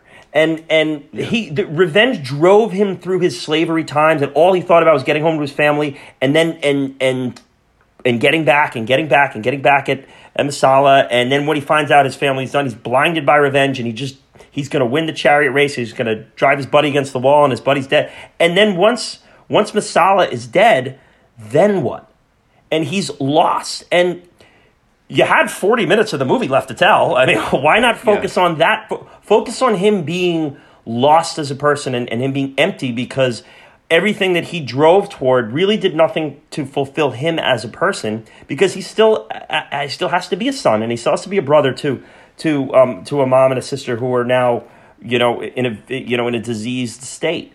So that is there, and it's still there in the movie, but it does get drowned out by some of that religious iconography. And you can still have the whole idea of them getting healed at the end, after after the crucifixion, all that, and and once he's once he's able to get over himself and step back and realize that there are there are things bigger than than Judah Ben Hur, that that's kind of when things get resolved a little bit. But I thought they could have leaned into that theme because that theme is there within this movie. Absolutely, totally agree.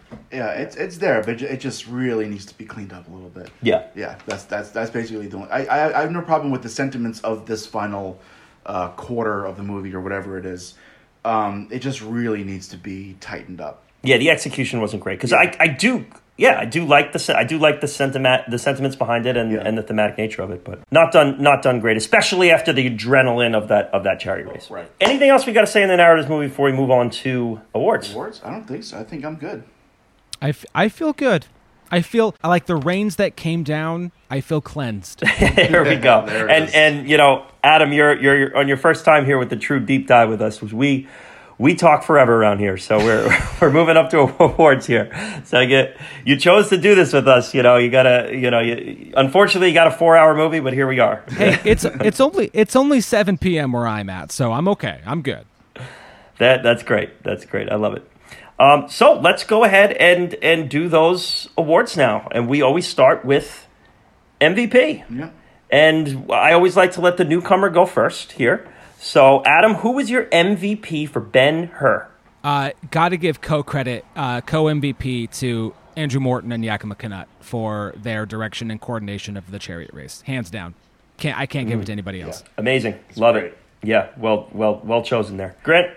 Um, mine just overall is the um, is the set design. It's uh, it was a massive undertaking, and it really does the the scale of this movie. It does it does mask some of the shortcomings that this movie does have. Overall, just very impressive. Yeah, I mean, and and Adam, I mean, you mentioned too, like this thing is on set, so yeah, it's not gonna look like Lawrence of Arabia, which is out in the desert, but it does a good job of bringing you back to Uh, you know to a to a, a turn of the you know BC to AD transition period. They built that fucking chariot race set. I mean, you got to give credit to them. Yeah. Hell yeah, hell yeah. Um, so I'm going with uh, my MVP is William Wyler for this one. Um, I I I want to I want to throw out there that you know I think when people think of MGM or Metro Goldwyn Mayer, like that's just that's what that's the go-to thing. The first thing I think of when I think of a production company, uh, movie MGM, boom, they're the, the biggest, the first place you go. Maybe Warner Brothers, but they were struggling at this time period, and this was a big gamble on their part. The company was in danger of going bankrupt, believe it or not. I mean, it's it goes back to the to the twenties and maybe even earlier. Yeah. But they were in trouble, and they bet huge on this movie. They wanted to put out something there that was that was just going to be a, a, a mega blockbuster, and they paid William Wyler more than anyone had ever been paid.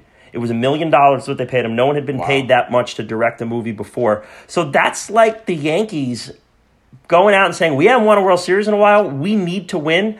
I'm going to pay a free agent, and you better go out and perform." And he did. I mean, Yeah. I mean, he he captained the ship here. The chariot race we've talked about in- length here, but to the stunt coordination, the set design, all brilliant. But the captain of the ship has to be has to be mentioned and all that too. And it was a, it was a took five weeks to film. I think what this fifteen hundred extras in, in the mix there, and uh, four million dollars alone. I think it was like a twelve million dollar budget. So we're talking, you know, a third of the budgets on that chariot race alone. Yeah. These are these are high stakes and heavy stakes here. So Sure. it could have gone very wrong and, and buried a lot of people here.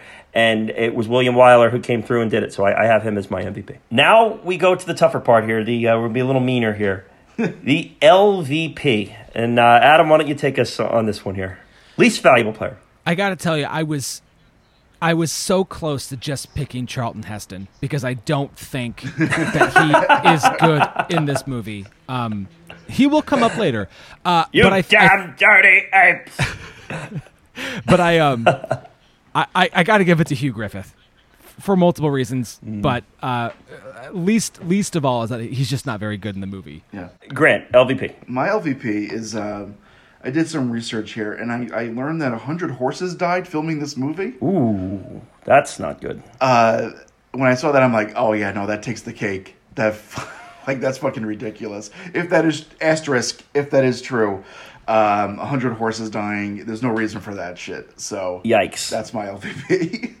That's probably gonna probably gonna take the cake. I went I went with with um with Hugh Griffith's shoe polish on his face too, Yeah. and, and Hugh Griffith in general. He was he was my LVP. He, he should not have won. And I think I mean I always see on, on Twitter they're they're always they love to pick on like the worst people to win every award. Like you know it's just it feels like every every like like twenty days or so there's someone doing a poll of who was the worst Oscar winner, and Hugh Griffith is always he's always in the mix there with that. So uh, I he he just was an LVP. I, I was I was authentically taken out of the movie. There Yeah. with it. And Yeah. it, it was it was a little tough. So and and i think it's doubled by the fact that there was a performance in here that deserved an oscar uh, as you said adam. So i think that that hurts there too. That's lvp so we now move to participation award where we like to give a trophy to someone who was along for the ride who you know deserves a little pat on the back deserves some hardware Yeah. in the mix we didn't we couldn't quite qualify them for the MVP, but we do like to give them participation. And I'll go first just because I already was kind of waxing poetic about him. And I went with Jack, Jack Hawkins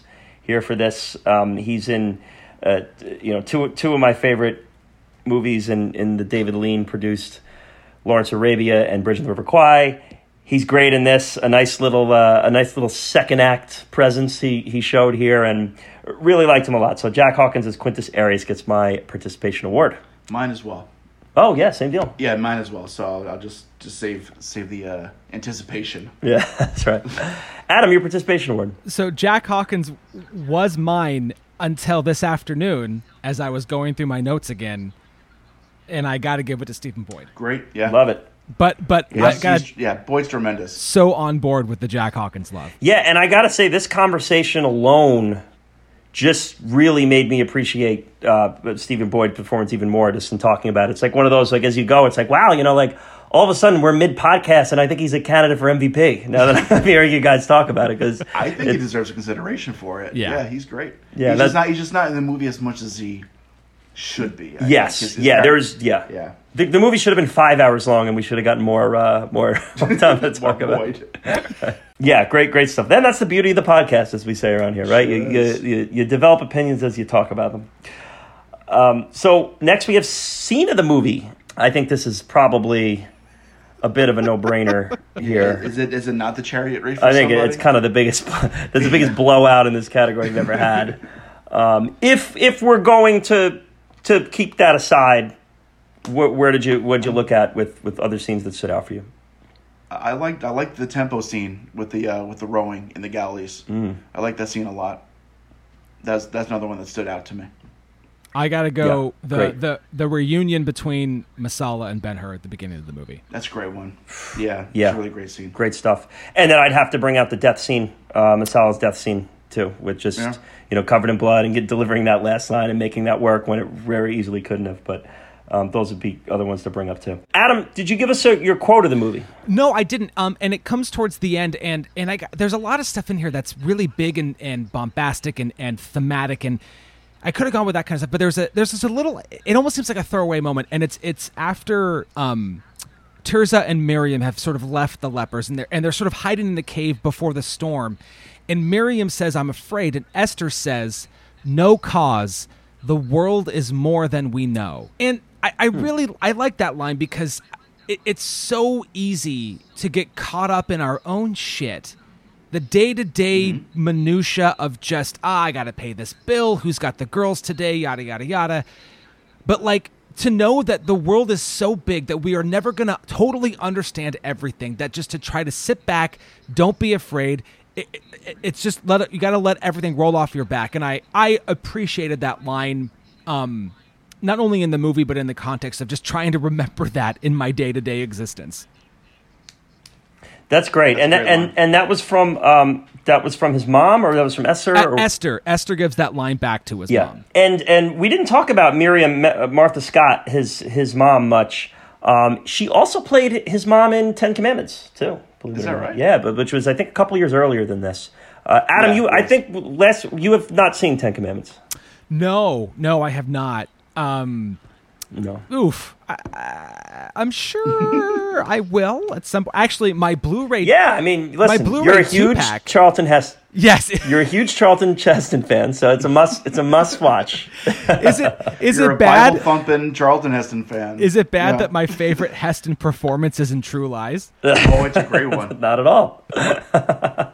Uh, he has he has the eye patch working for him. It's great. Amazing. Yeah, no, it's listen. I mean, well, now that's super Old Testament there with that. I mean, it doesn't get Yeah. more Old Testament than Moses, but he M- Moses invented the Old Testament. Um, but uh, yeah, I, I've always I just that was on it was on all the time when I was a kid, so I was always a, a fan of it. When Cecil B. DeMille just he goes big or goes home. That's Yeah. how that's how he does how he does shit. Time Machine recast.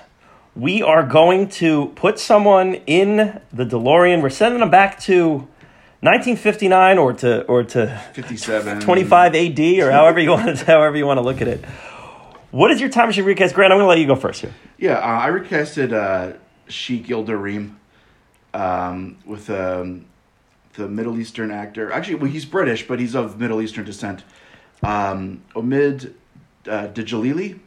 He was, I think people would know him most as the the uh, the fat guy from the Mummy movie, from the fr- Oh, from yeah, Brendan yeah. Fraser Okay. movie. He's in a tw- uh, season of 24 too. I Yeah, think, he was yeah. in Gladiator too, I believe. Is, oh, is that right? and Yeah. yeah, he's he's a um, he's like a comedic actor in uh, in Britain, and I feel like he would uh, he would at least be more acceptable in the part than uh, than Hugh Griffith. I, I I looked at other. I was like, oh, let me see, like, who was the guy that played Indiana Jones's friend in Raiders of the Lost Ark, the Egyptian.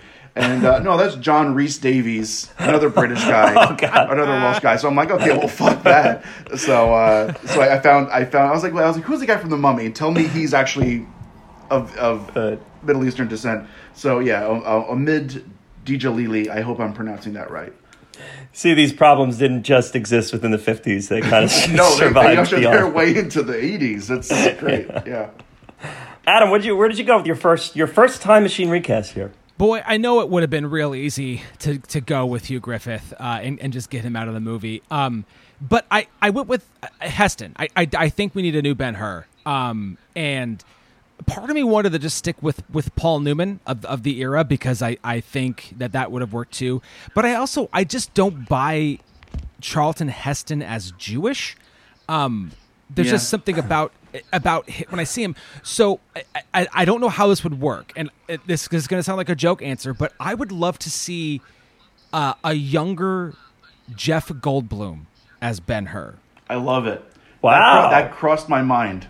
Like the Fly era, yes, Jeff Goldblum. Exactly, Yes. exactly. Yes. Because the thing about Jeff That- Goldblum that nobody really gives credit to, and there's the meme of him in Jurassic Park, is Jeff Goldblum was pretty in shape when he was in his peak. Oh, he could rock Oh, the yeah, he sure. could rock the cloth.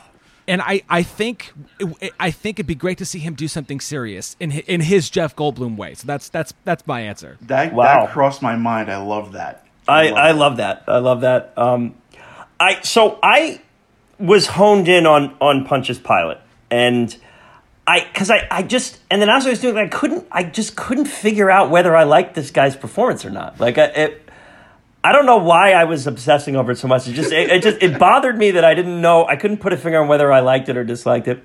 So I then I got kind of bored thinking about who I was going to recast. So I just moved on to the to our to our buddy um, our buddy Caesar there, who has the very uh, the very brief role there. But I think that you can, with a very brief role like that, you can make a big impact with the right actor.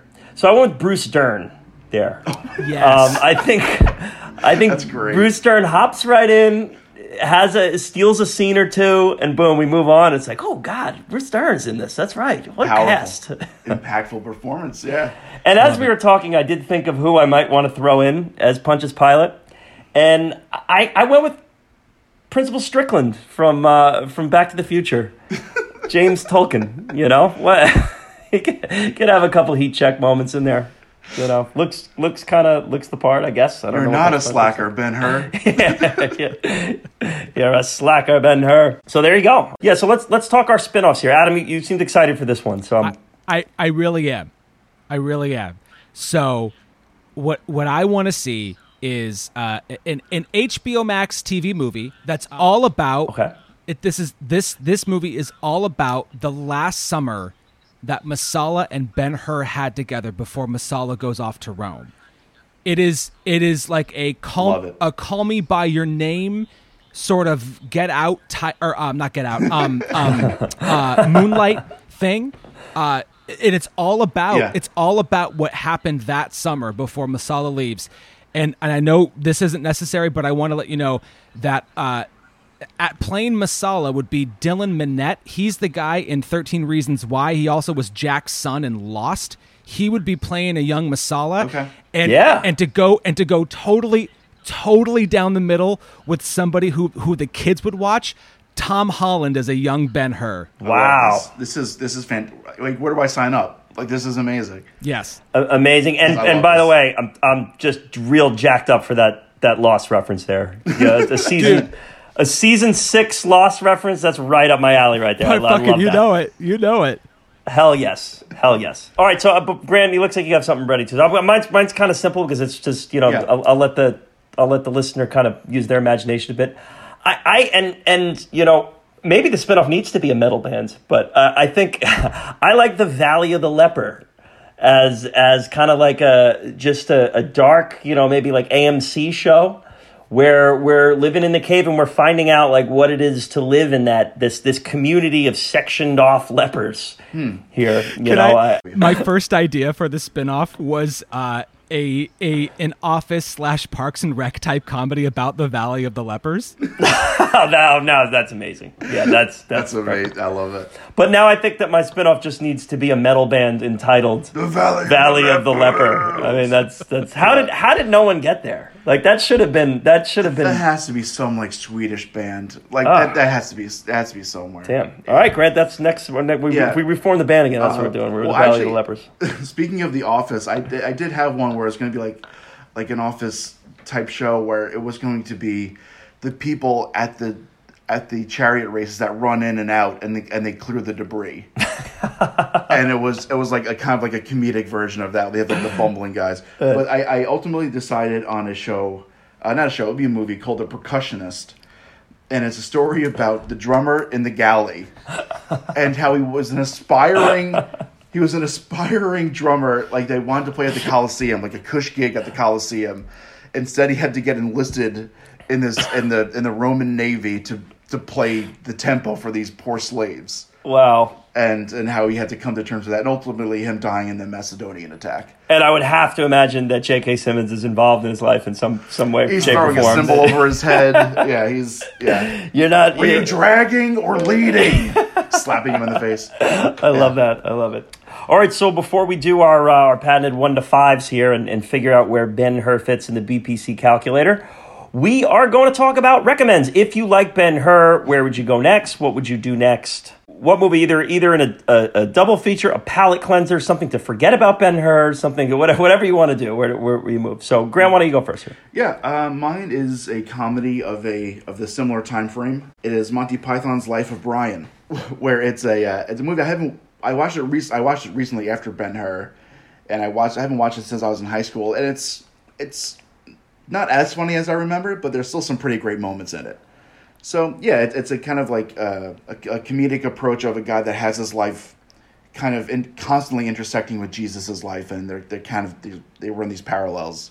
It's ver- it's funny. Uh, okay, all right. And there, I believe there is a one thousand and one by one episode on Life of Brian. No. There is, and that and that is my also that is Oh, also my recommend. Yeah, Wow. great. uh, it's also I'll my have listen to recommend. that. I haven't listened to that one. I, I and I rewatched it the other uh, the other day um, for multiple reasons. Y- yes, it is an episode of um, a thousand and one by one that we did, um, and another one of I- Ian's absolute favorite movies. Um, and I re-listened. Oh, get outta here. I, I re-listened to our episode too because I wanted to kind of get into it, and it's it's so funny. You can tell when, when you listen to like an episode of ours which which one was a movie that I picked and which one was a movie that he picked.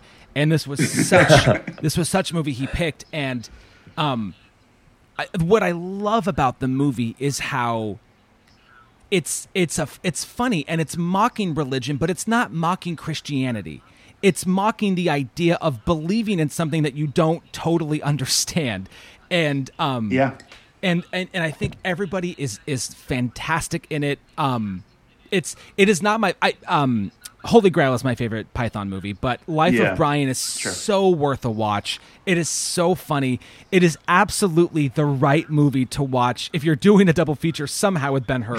this is the absolute right movie to watch following it. That's great. Wow, awesome. Love it. Awesome. Okay, so look look at that. The double the double uh, the double recommend I love So it, means- yeah, it's great. And I have never seen it, so I'm going to go out and I'm going to go out It's, and you watch know what? it. Right It's now, it's for free on YouTube. I don't know how they pull that off. Firing up my but list. yeah, it's it's on YouTube right now. You know what's also free on YouTube is is Lawrence of Arabia. You can watch on YouTube right now in its entirety. Uh, that was wacky to me to to find out that. But anyway, so my my recommend here is super lazy and boring at first sight. Okay, when when I say what it's going to be, and we've already talked about it today, believe it or not. But I want to talk about this movie, okay? Because I'm tired of people burying this movie and making fun of this movie and teasing this movie. Oh, no. Adam, you have you you Oh. guys have teased this and made fun of it a bit on your podcast, and I'm going to quote your your buddy Ian and we need to deal with this shit. Okay? My recommend is Troy. Okay? Why don't people like this movie? Troy is everything that anyone should ever want in a movie. It's fu- it's fun, it's goofy in the right ways. There's good battle scenes. There's a great cast. Uh, what the beautiful people running around everywhere. What what is what is the beef with Troy here? Let me let me know. I want to I want to know. I think, if I'm quite honest, Troy suffers from the same thing that Ben Hur does, which it's just too fucking long. I've got Is it is the run? What is the runtime of Troy? it's three plus. It's three plus or damn near it. is it? Yes. I'm looking. Oh my god! And Let's you're right. here. The the fight. It is three Yes. sixteen. Sixteen. Oh Listen, shit! you're right. The fight. Wow. The fight between Hector and Achilles is phenomenal. Yeah, No, that's great. And and on a on a base subhuman level, Diane Kruger is just gorgeous in the movie. And then oh, and and then, Rose Byrne. and then you've got to top it off, you've also got Peter O'Toole and Brian Cox in the same movie. Let's go! But but you're right. It's like you can't make all those pieces fit, right? It's just like it's like a bunch of Lego pieces from a bunch of different boxes, and you can't make a cohesive thing out of it. Oh man, I'll tell you what. It, it feels like about 25 minutes to me. I love it. I love every second of it. It plays like a 90 minute movie for me. Um, I'm just happy the entire time. You have, uh, yeah, I, I, I don't know. Is, is Brendan Gleeson in that too? Yes, yes. I don't am I know. editing that? Yes. Yeah, Brendan is. Gleeson's in there too. He's Oh, Agamemnon's no, he's, brother. oh, he, he's, he's Helen of Troy's wife, isn't he? yeah, yeah, the, yeah, the husband. Yeah, Yeah, it's- uh, husband, not wife. yeah, husband. Uh, you know, Orlando Bloom would be my LVP in that one. I think. Um, God damn, we might just have to have a Troy episode, and I just, you know, just a it could just be- self-indulgent, it could just be you. a self-indulgent Troy episode. Oh yeah, solo Troy episode. That'd be great. Actually, I'll make it exactly three hours and sixteen minutes too. We'll see. wow, I, I- dude, Adam, you blew my mind that that movie's that long, and that is a testament to how much I love it because I have never once thought about the length of that movie while watching it. Like I, I just, I don't know. I just think it's so quotable. I, I, I love it. I love it. And maybe it's a guilty pleasure. Maybe it's uh, maybe that's that's what it is there. But I, I I don't get why people rag on why rag on it. But there you go. I don't Yeah. know. I think Adam summed it up perfectly. How it's it's um the sum is not greater than the parts. Mm. Like everything, it looks like it should add up to be this epic movie, and it just kind of doesn't line up right. Man, when they roll the horse in, it's like, oh yeah, the horse. it's the Trojan horse. That's in this movie too. Fuck yes. I don't know. Well, whatever. Okay. Listen. That is a very long double. Go feature, watch. Go, that's, is a, lengthy horrible double, feature. You are. That's a that's a work day. That is an entire work day. Um, so hey, your recommends. Life of Brian twice. It seems like that's probably the one that you should watch. but if you want to have a good time, you sack of wine. Watch Troy. It's a it's a hell of a flick, I know, and I'm I'm probably gonna watch it when I get home. You know, and that's that. Um, I will say though, the genre went to shit after Troy. Like a- anytime they tried to go back to the sword and sandal stuff, they haven't done it well since then, in my opinion. The, the 300, I guess, was an attempt at it, but no, no bueno. Um, okay, so we're up to the one to fives now. We good? Yeah, good to go. That's right. So this is where we, we take three three major sections of, of of movie making and we give it the one to five rating. Five being it checks every box you'd want it to for a best picture winner. This is something that some of our co-hosts have a little trouble with. They want they they, they think five is the perfect movie, the best movie ever made, so no one gets a five. You know, we've had problems with that in the past, but five is that checks every boxes. One is how the hell is this a best picture winner based on this topic? First category is performances, real as simple as that. Second is how the movie's shot, how the movie's presented to the viewer. And then third is how the story is told, the themes, the message, the screenplay, the script, how it's delivered that way. So we'll start with performances, which is an interesting one. Grant, I'm going to have you go first here. Oh, great. Um, I'm teetering between a three and a four, to be honest, because um, there are some performances that are really great. The, the main, like, but Heston's performance isn't. Uh, but there's like Heston's performance isn't great for me. Most of the supporting cast isn't that isn't that great either. If I could, I too bad I can't give point fives. Um, but I'll be I'll be generous and I'll give it um, I'll give it a four because I thought Messala was was that good. Okay. Yeah, Okay. I thought he, I thought he was deserving of the nom and, and deserving of the win. All right. Adam, you're grit- you're gritting your teeth over there a little bit. What, what do Yeah. you go? One of five. Yeah, I think because of Messala, I give this a two. Um, because without him, I love it. without him, uh, this would be a one. Uh, I, I think people are giving serviceable to less than serviceable performances in this movie. Um, and I think that Stephen Boyd is great. Um, and as much as I appreciate what Heston did in the chariot race, that's about where my admiration for him stops in this movie. So it, it's a two for me. Wow, damn. Okay, harsh. I- I love um, it. I I am going pretty firmly with a three here, and where where when I look at like threes with these, it's kind of like if I if I see that someone was nominated, I'm surprised. That's kind of how I look at it, and and this one I saw someone. I saw two people won. I went, they won for this? Like, oh, okay. And I and I, I like Charlton Heston's performance of this better than than than you guys did. I I, I um I think he looks the part. I think he's fun. You know, I I had I had fun with his performance with it. I mean, maybe technically it's not great, but I. Grant, I'll tell you, I was typing out the ones that won, and it got to best actor. I'm like, whoa, hold Yeah. on, he won best actor for this. So yeah, so to me, it, it's just a three. I mean, I think that when when Messala's performance is the is the shine the shining part, but he didn't even get recognized by his peers. That's a little tricky. I think that the supporting actor win is horrific. Um, so I, I, I kind of just settle in with the three. It seems like a, a good a good safe way to go. So a four, a two, You know and a three. No, I'm changing mine to a three. Yep. Yeah. You swayed. There we go. yeah. Move to the three. It Yeah. does it does happen here. It does happen. It's beauty of the podcast. I'm easily I'm easily convinced. So so we have now a, a three, a two, and a three. There we go. How the movie is shot.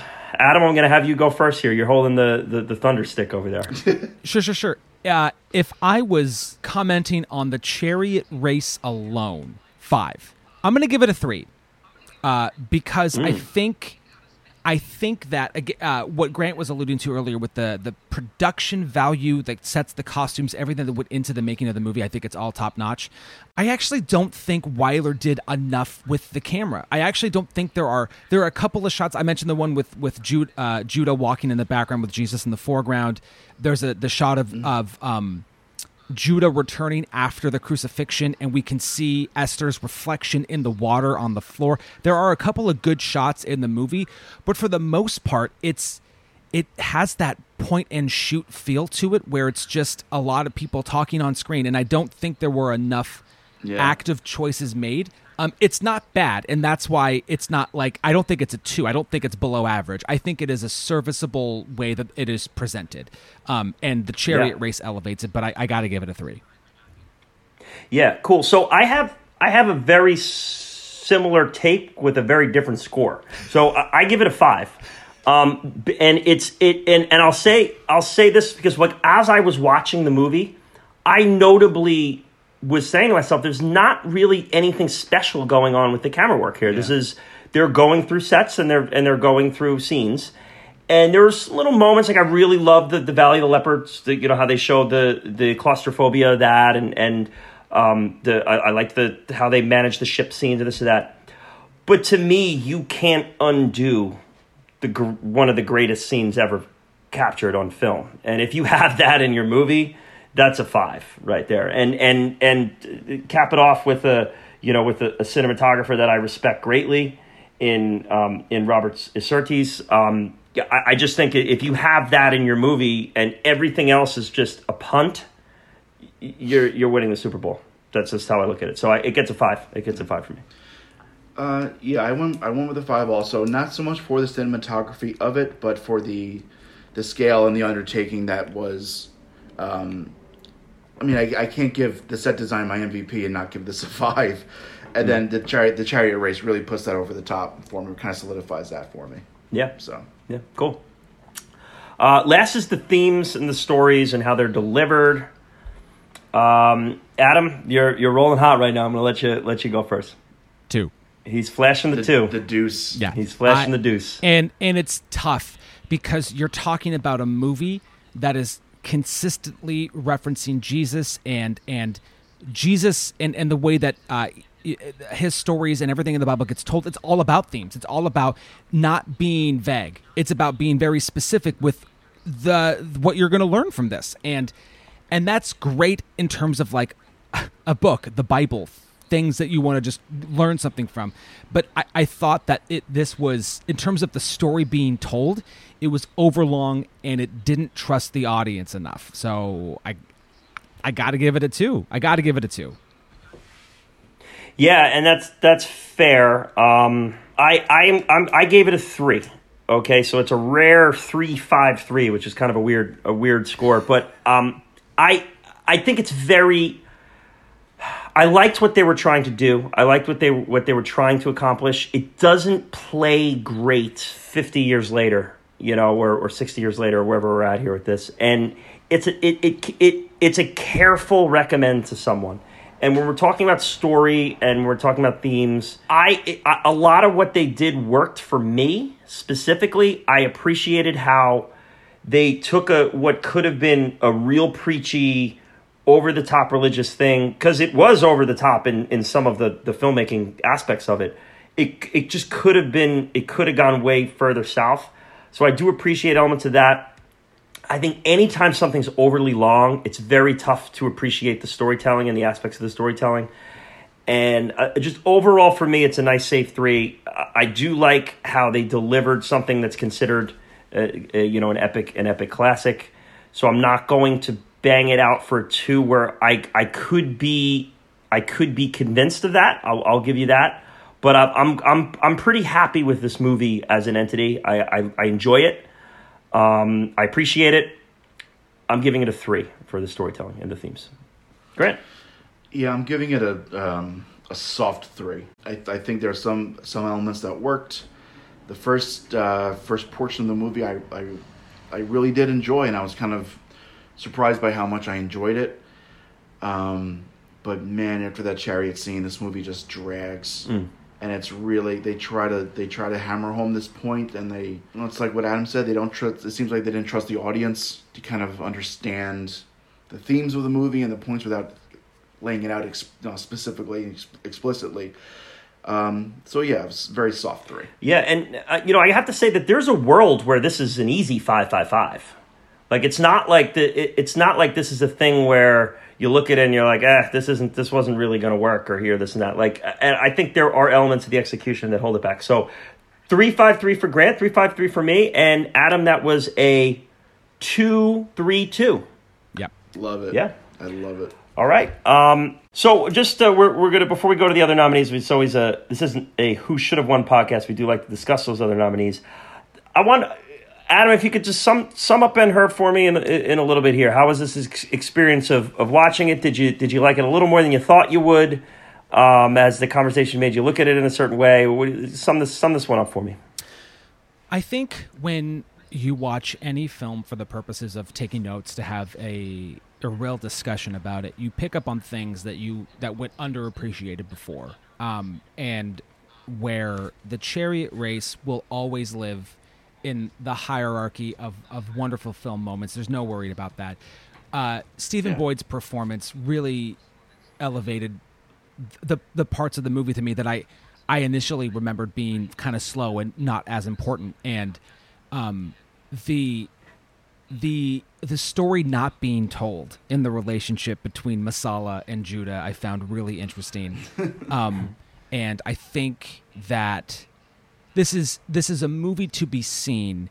And uh, for anybody thinking that the religious angle is going to be too much it's really not. And this is coming from somebody who isn't religious who didn't go to catholic school who doesn't Right. who doesn't I, who doesn't uh, b- uh, fall into any sect of a religion. It doesn't it doesn't beat you over the head with it which i think could be Yeah. a turnoff Yeah, and I was, you know, I I was coming into this thinking you were going to beat this one down pretty hard, and I I was pretty surprised at, at a lot of your takes, and it seemed like there was a level of appreciation here uh, in in reflection of it um, from you, and and I didn't know how I was gonna how I was gonna approach this. Again, this is a movie I saw about over a decade ago, so it's always tough when you know you revisit something like that and, and where it's gonna go. And and Grant, I literally you were the wild card because I hadn't spoken a word to you about it. You saw it for the basically for the first time and Yeah. and didn't know where you were gonna go. So this was uh, I I think a, a real kind of fun, thorough discussion. I think we covered a lot of stops, and I'm pretty happy with uh, with our coverage here. No. Yeah, I, th- I think I think we said everything that needed to be said. Absolutely. All right. So, as we said, this is not a who should have won podcast. We do like to discuss the other movies that were nominated that year. And I have a little bonus here, Adam, too, as if we haven't kept you long enough. Um, there's nothing like adding an extra segment.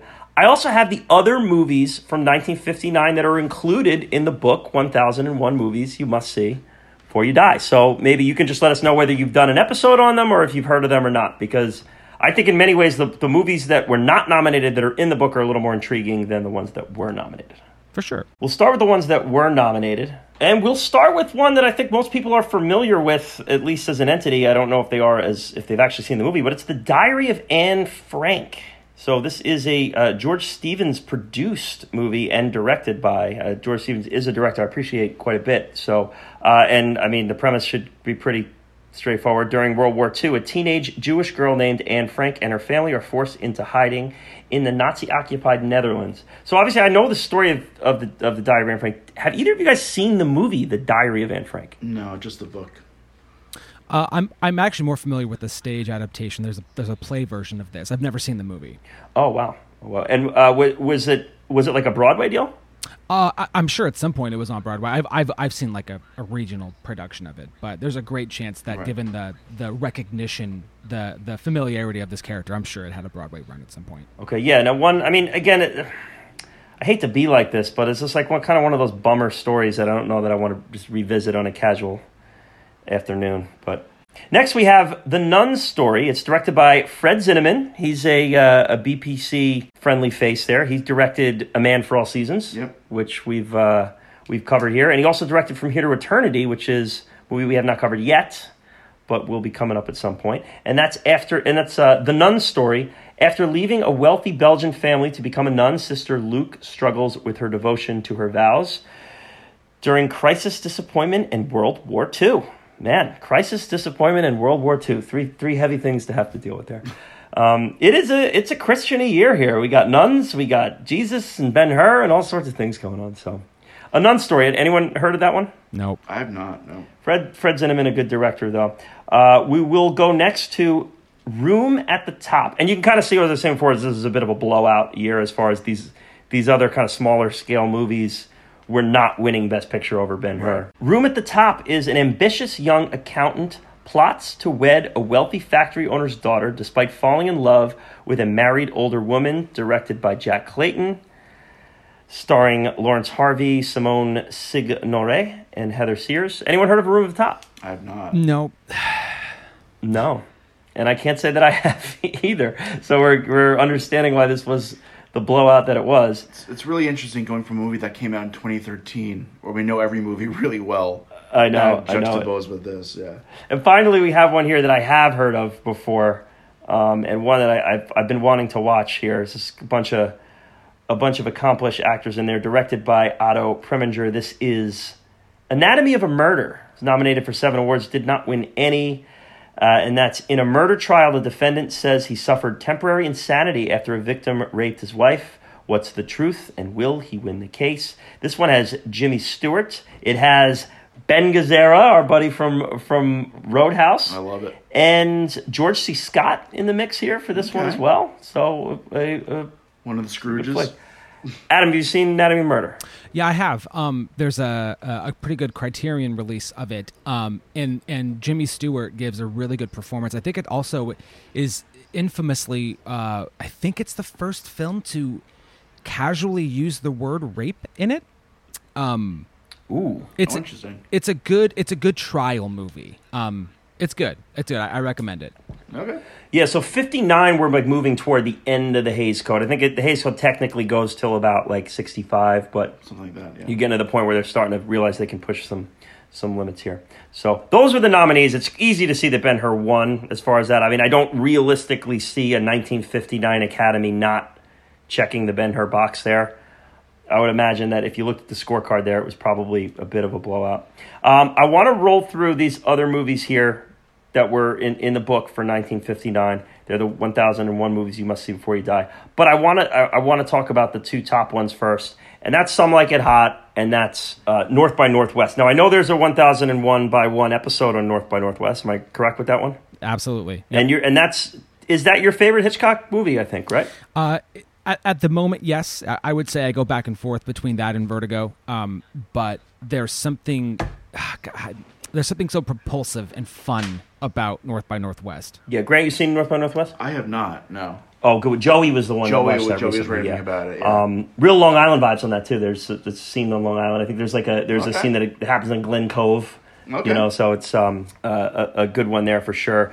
Kind of later Hitchcock, but a lot of fun and and you wish that they would still make movies like that that kind of trust the trust the audience to do a lot of their own work and and Let- follow let- a, let a- a tricky infer. plot. Let Yeah, yeah, right.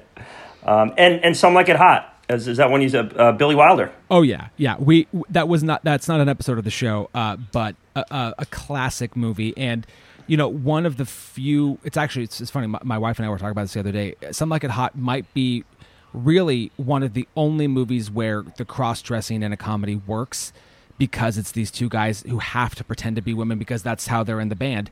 Um, high, I mean, highly recommend Some Like It Hot. There's there's no way around it. You have to see this movie.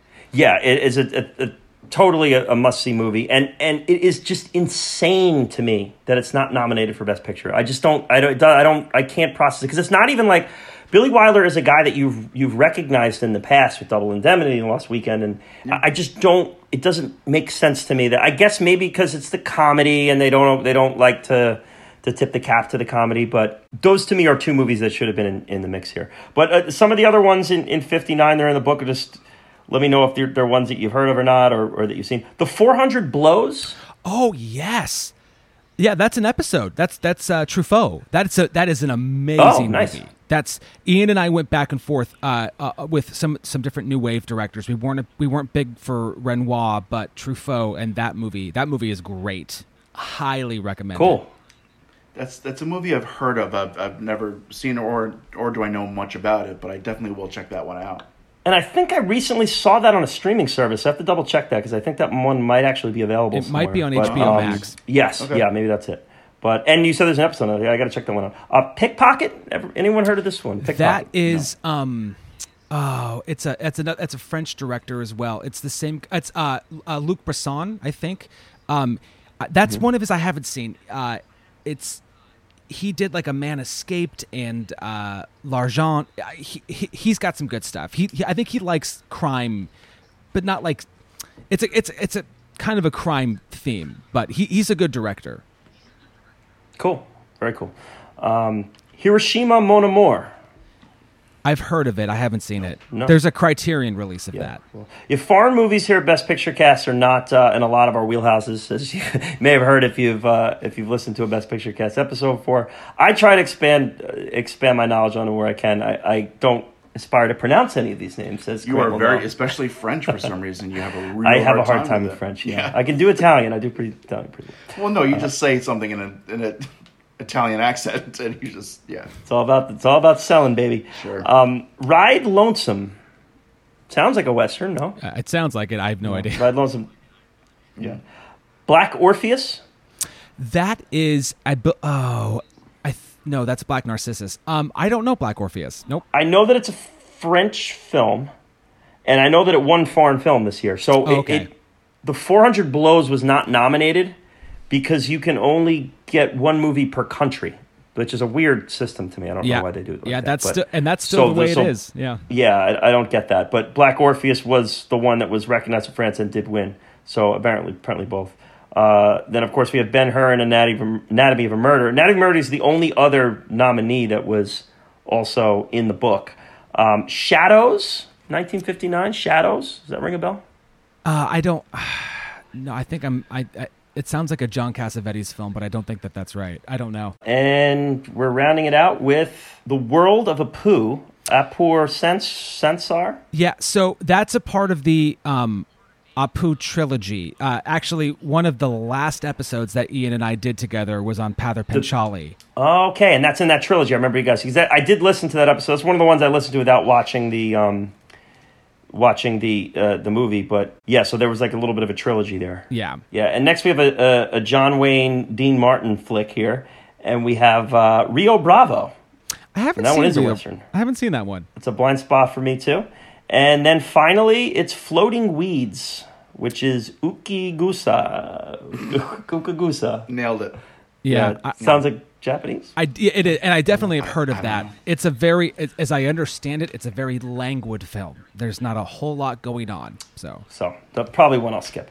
But um, yeah, so that's it. That's it for 1959, and that's it for this episode, guys. This was fun. This was a blast. We did it. We did it in a very efficient manner too. I think like uh, you kept us on our on our toes here. This is Adam, for, for- for, a three and a half hour for the movie for the episode to be shorter than the movie is really saying something. It is. It is. It's. It. We got a little help here with Ben Hur.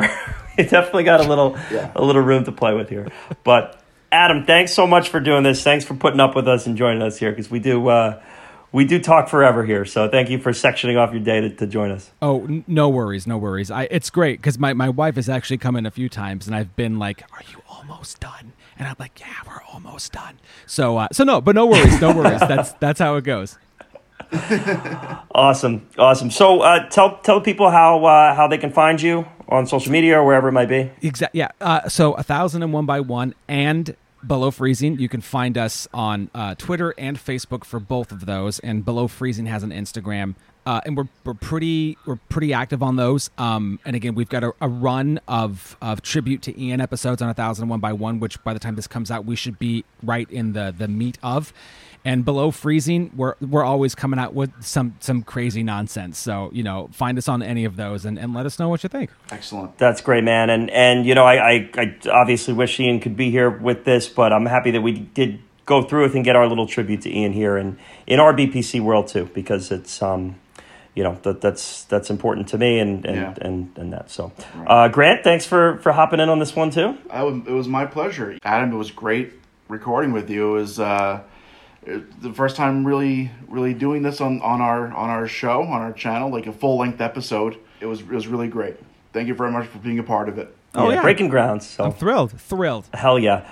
Well, thank you so much for uh, for putting up with us here for this Ben Hur episode. We will be back next week, and uh, we'll we'll see what it is. And, and we'll, we're having our um, our top ten episode series too, which is going to be fun. They're gonna they're gonna be gonna a lot of release fun, in alternate weeks, so we'll have our regular Best Picture episode, and then.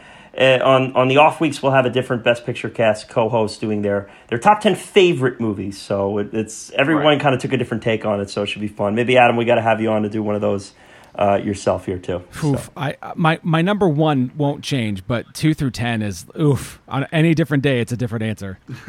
That's right. That's right. I love it. Well, anyway, until next week, thanks for listening, you damn dirty apes. That's it. Boom. We started with a little Ben. We're going to end with a little her. You're the coffee that I need in the morning. You're my sunshine in when it's pouring. Won't you give yourself to me? Give it all. I just want to see. I just want to see how beautiful you are. You know that I see.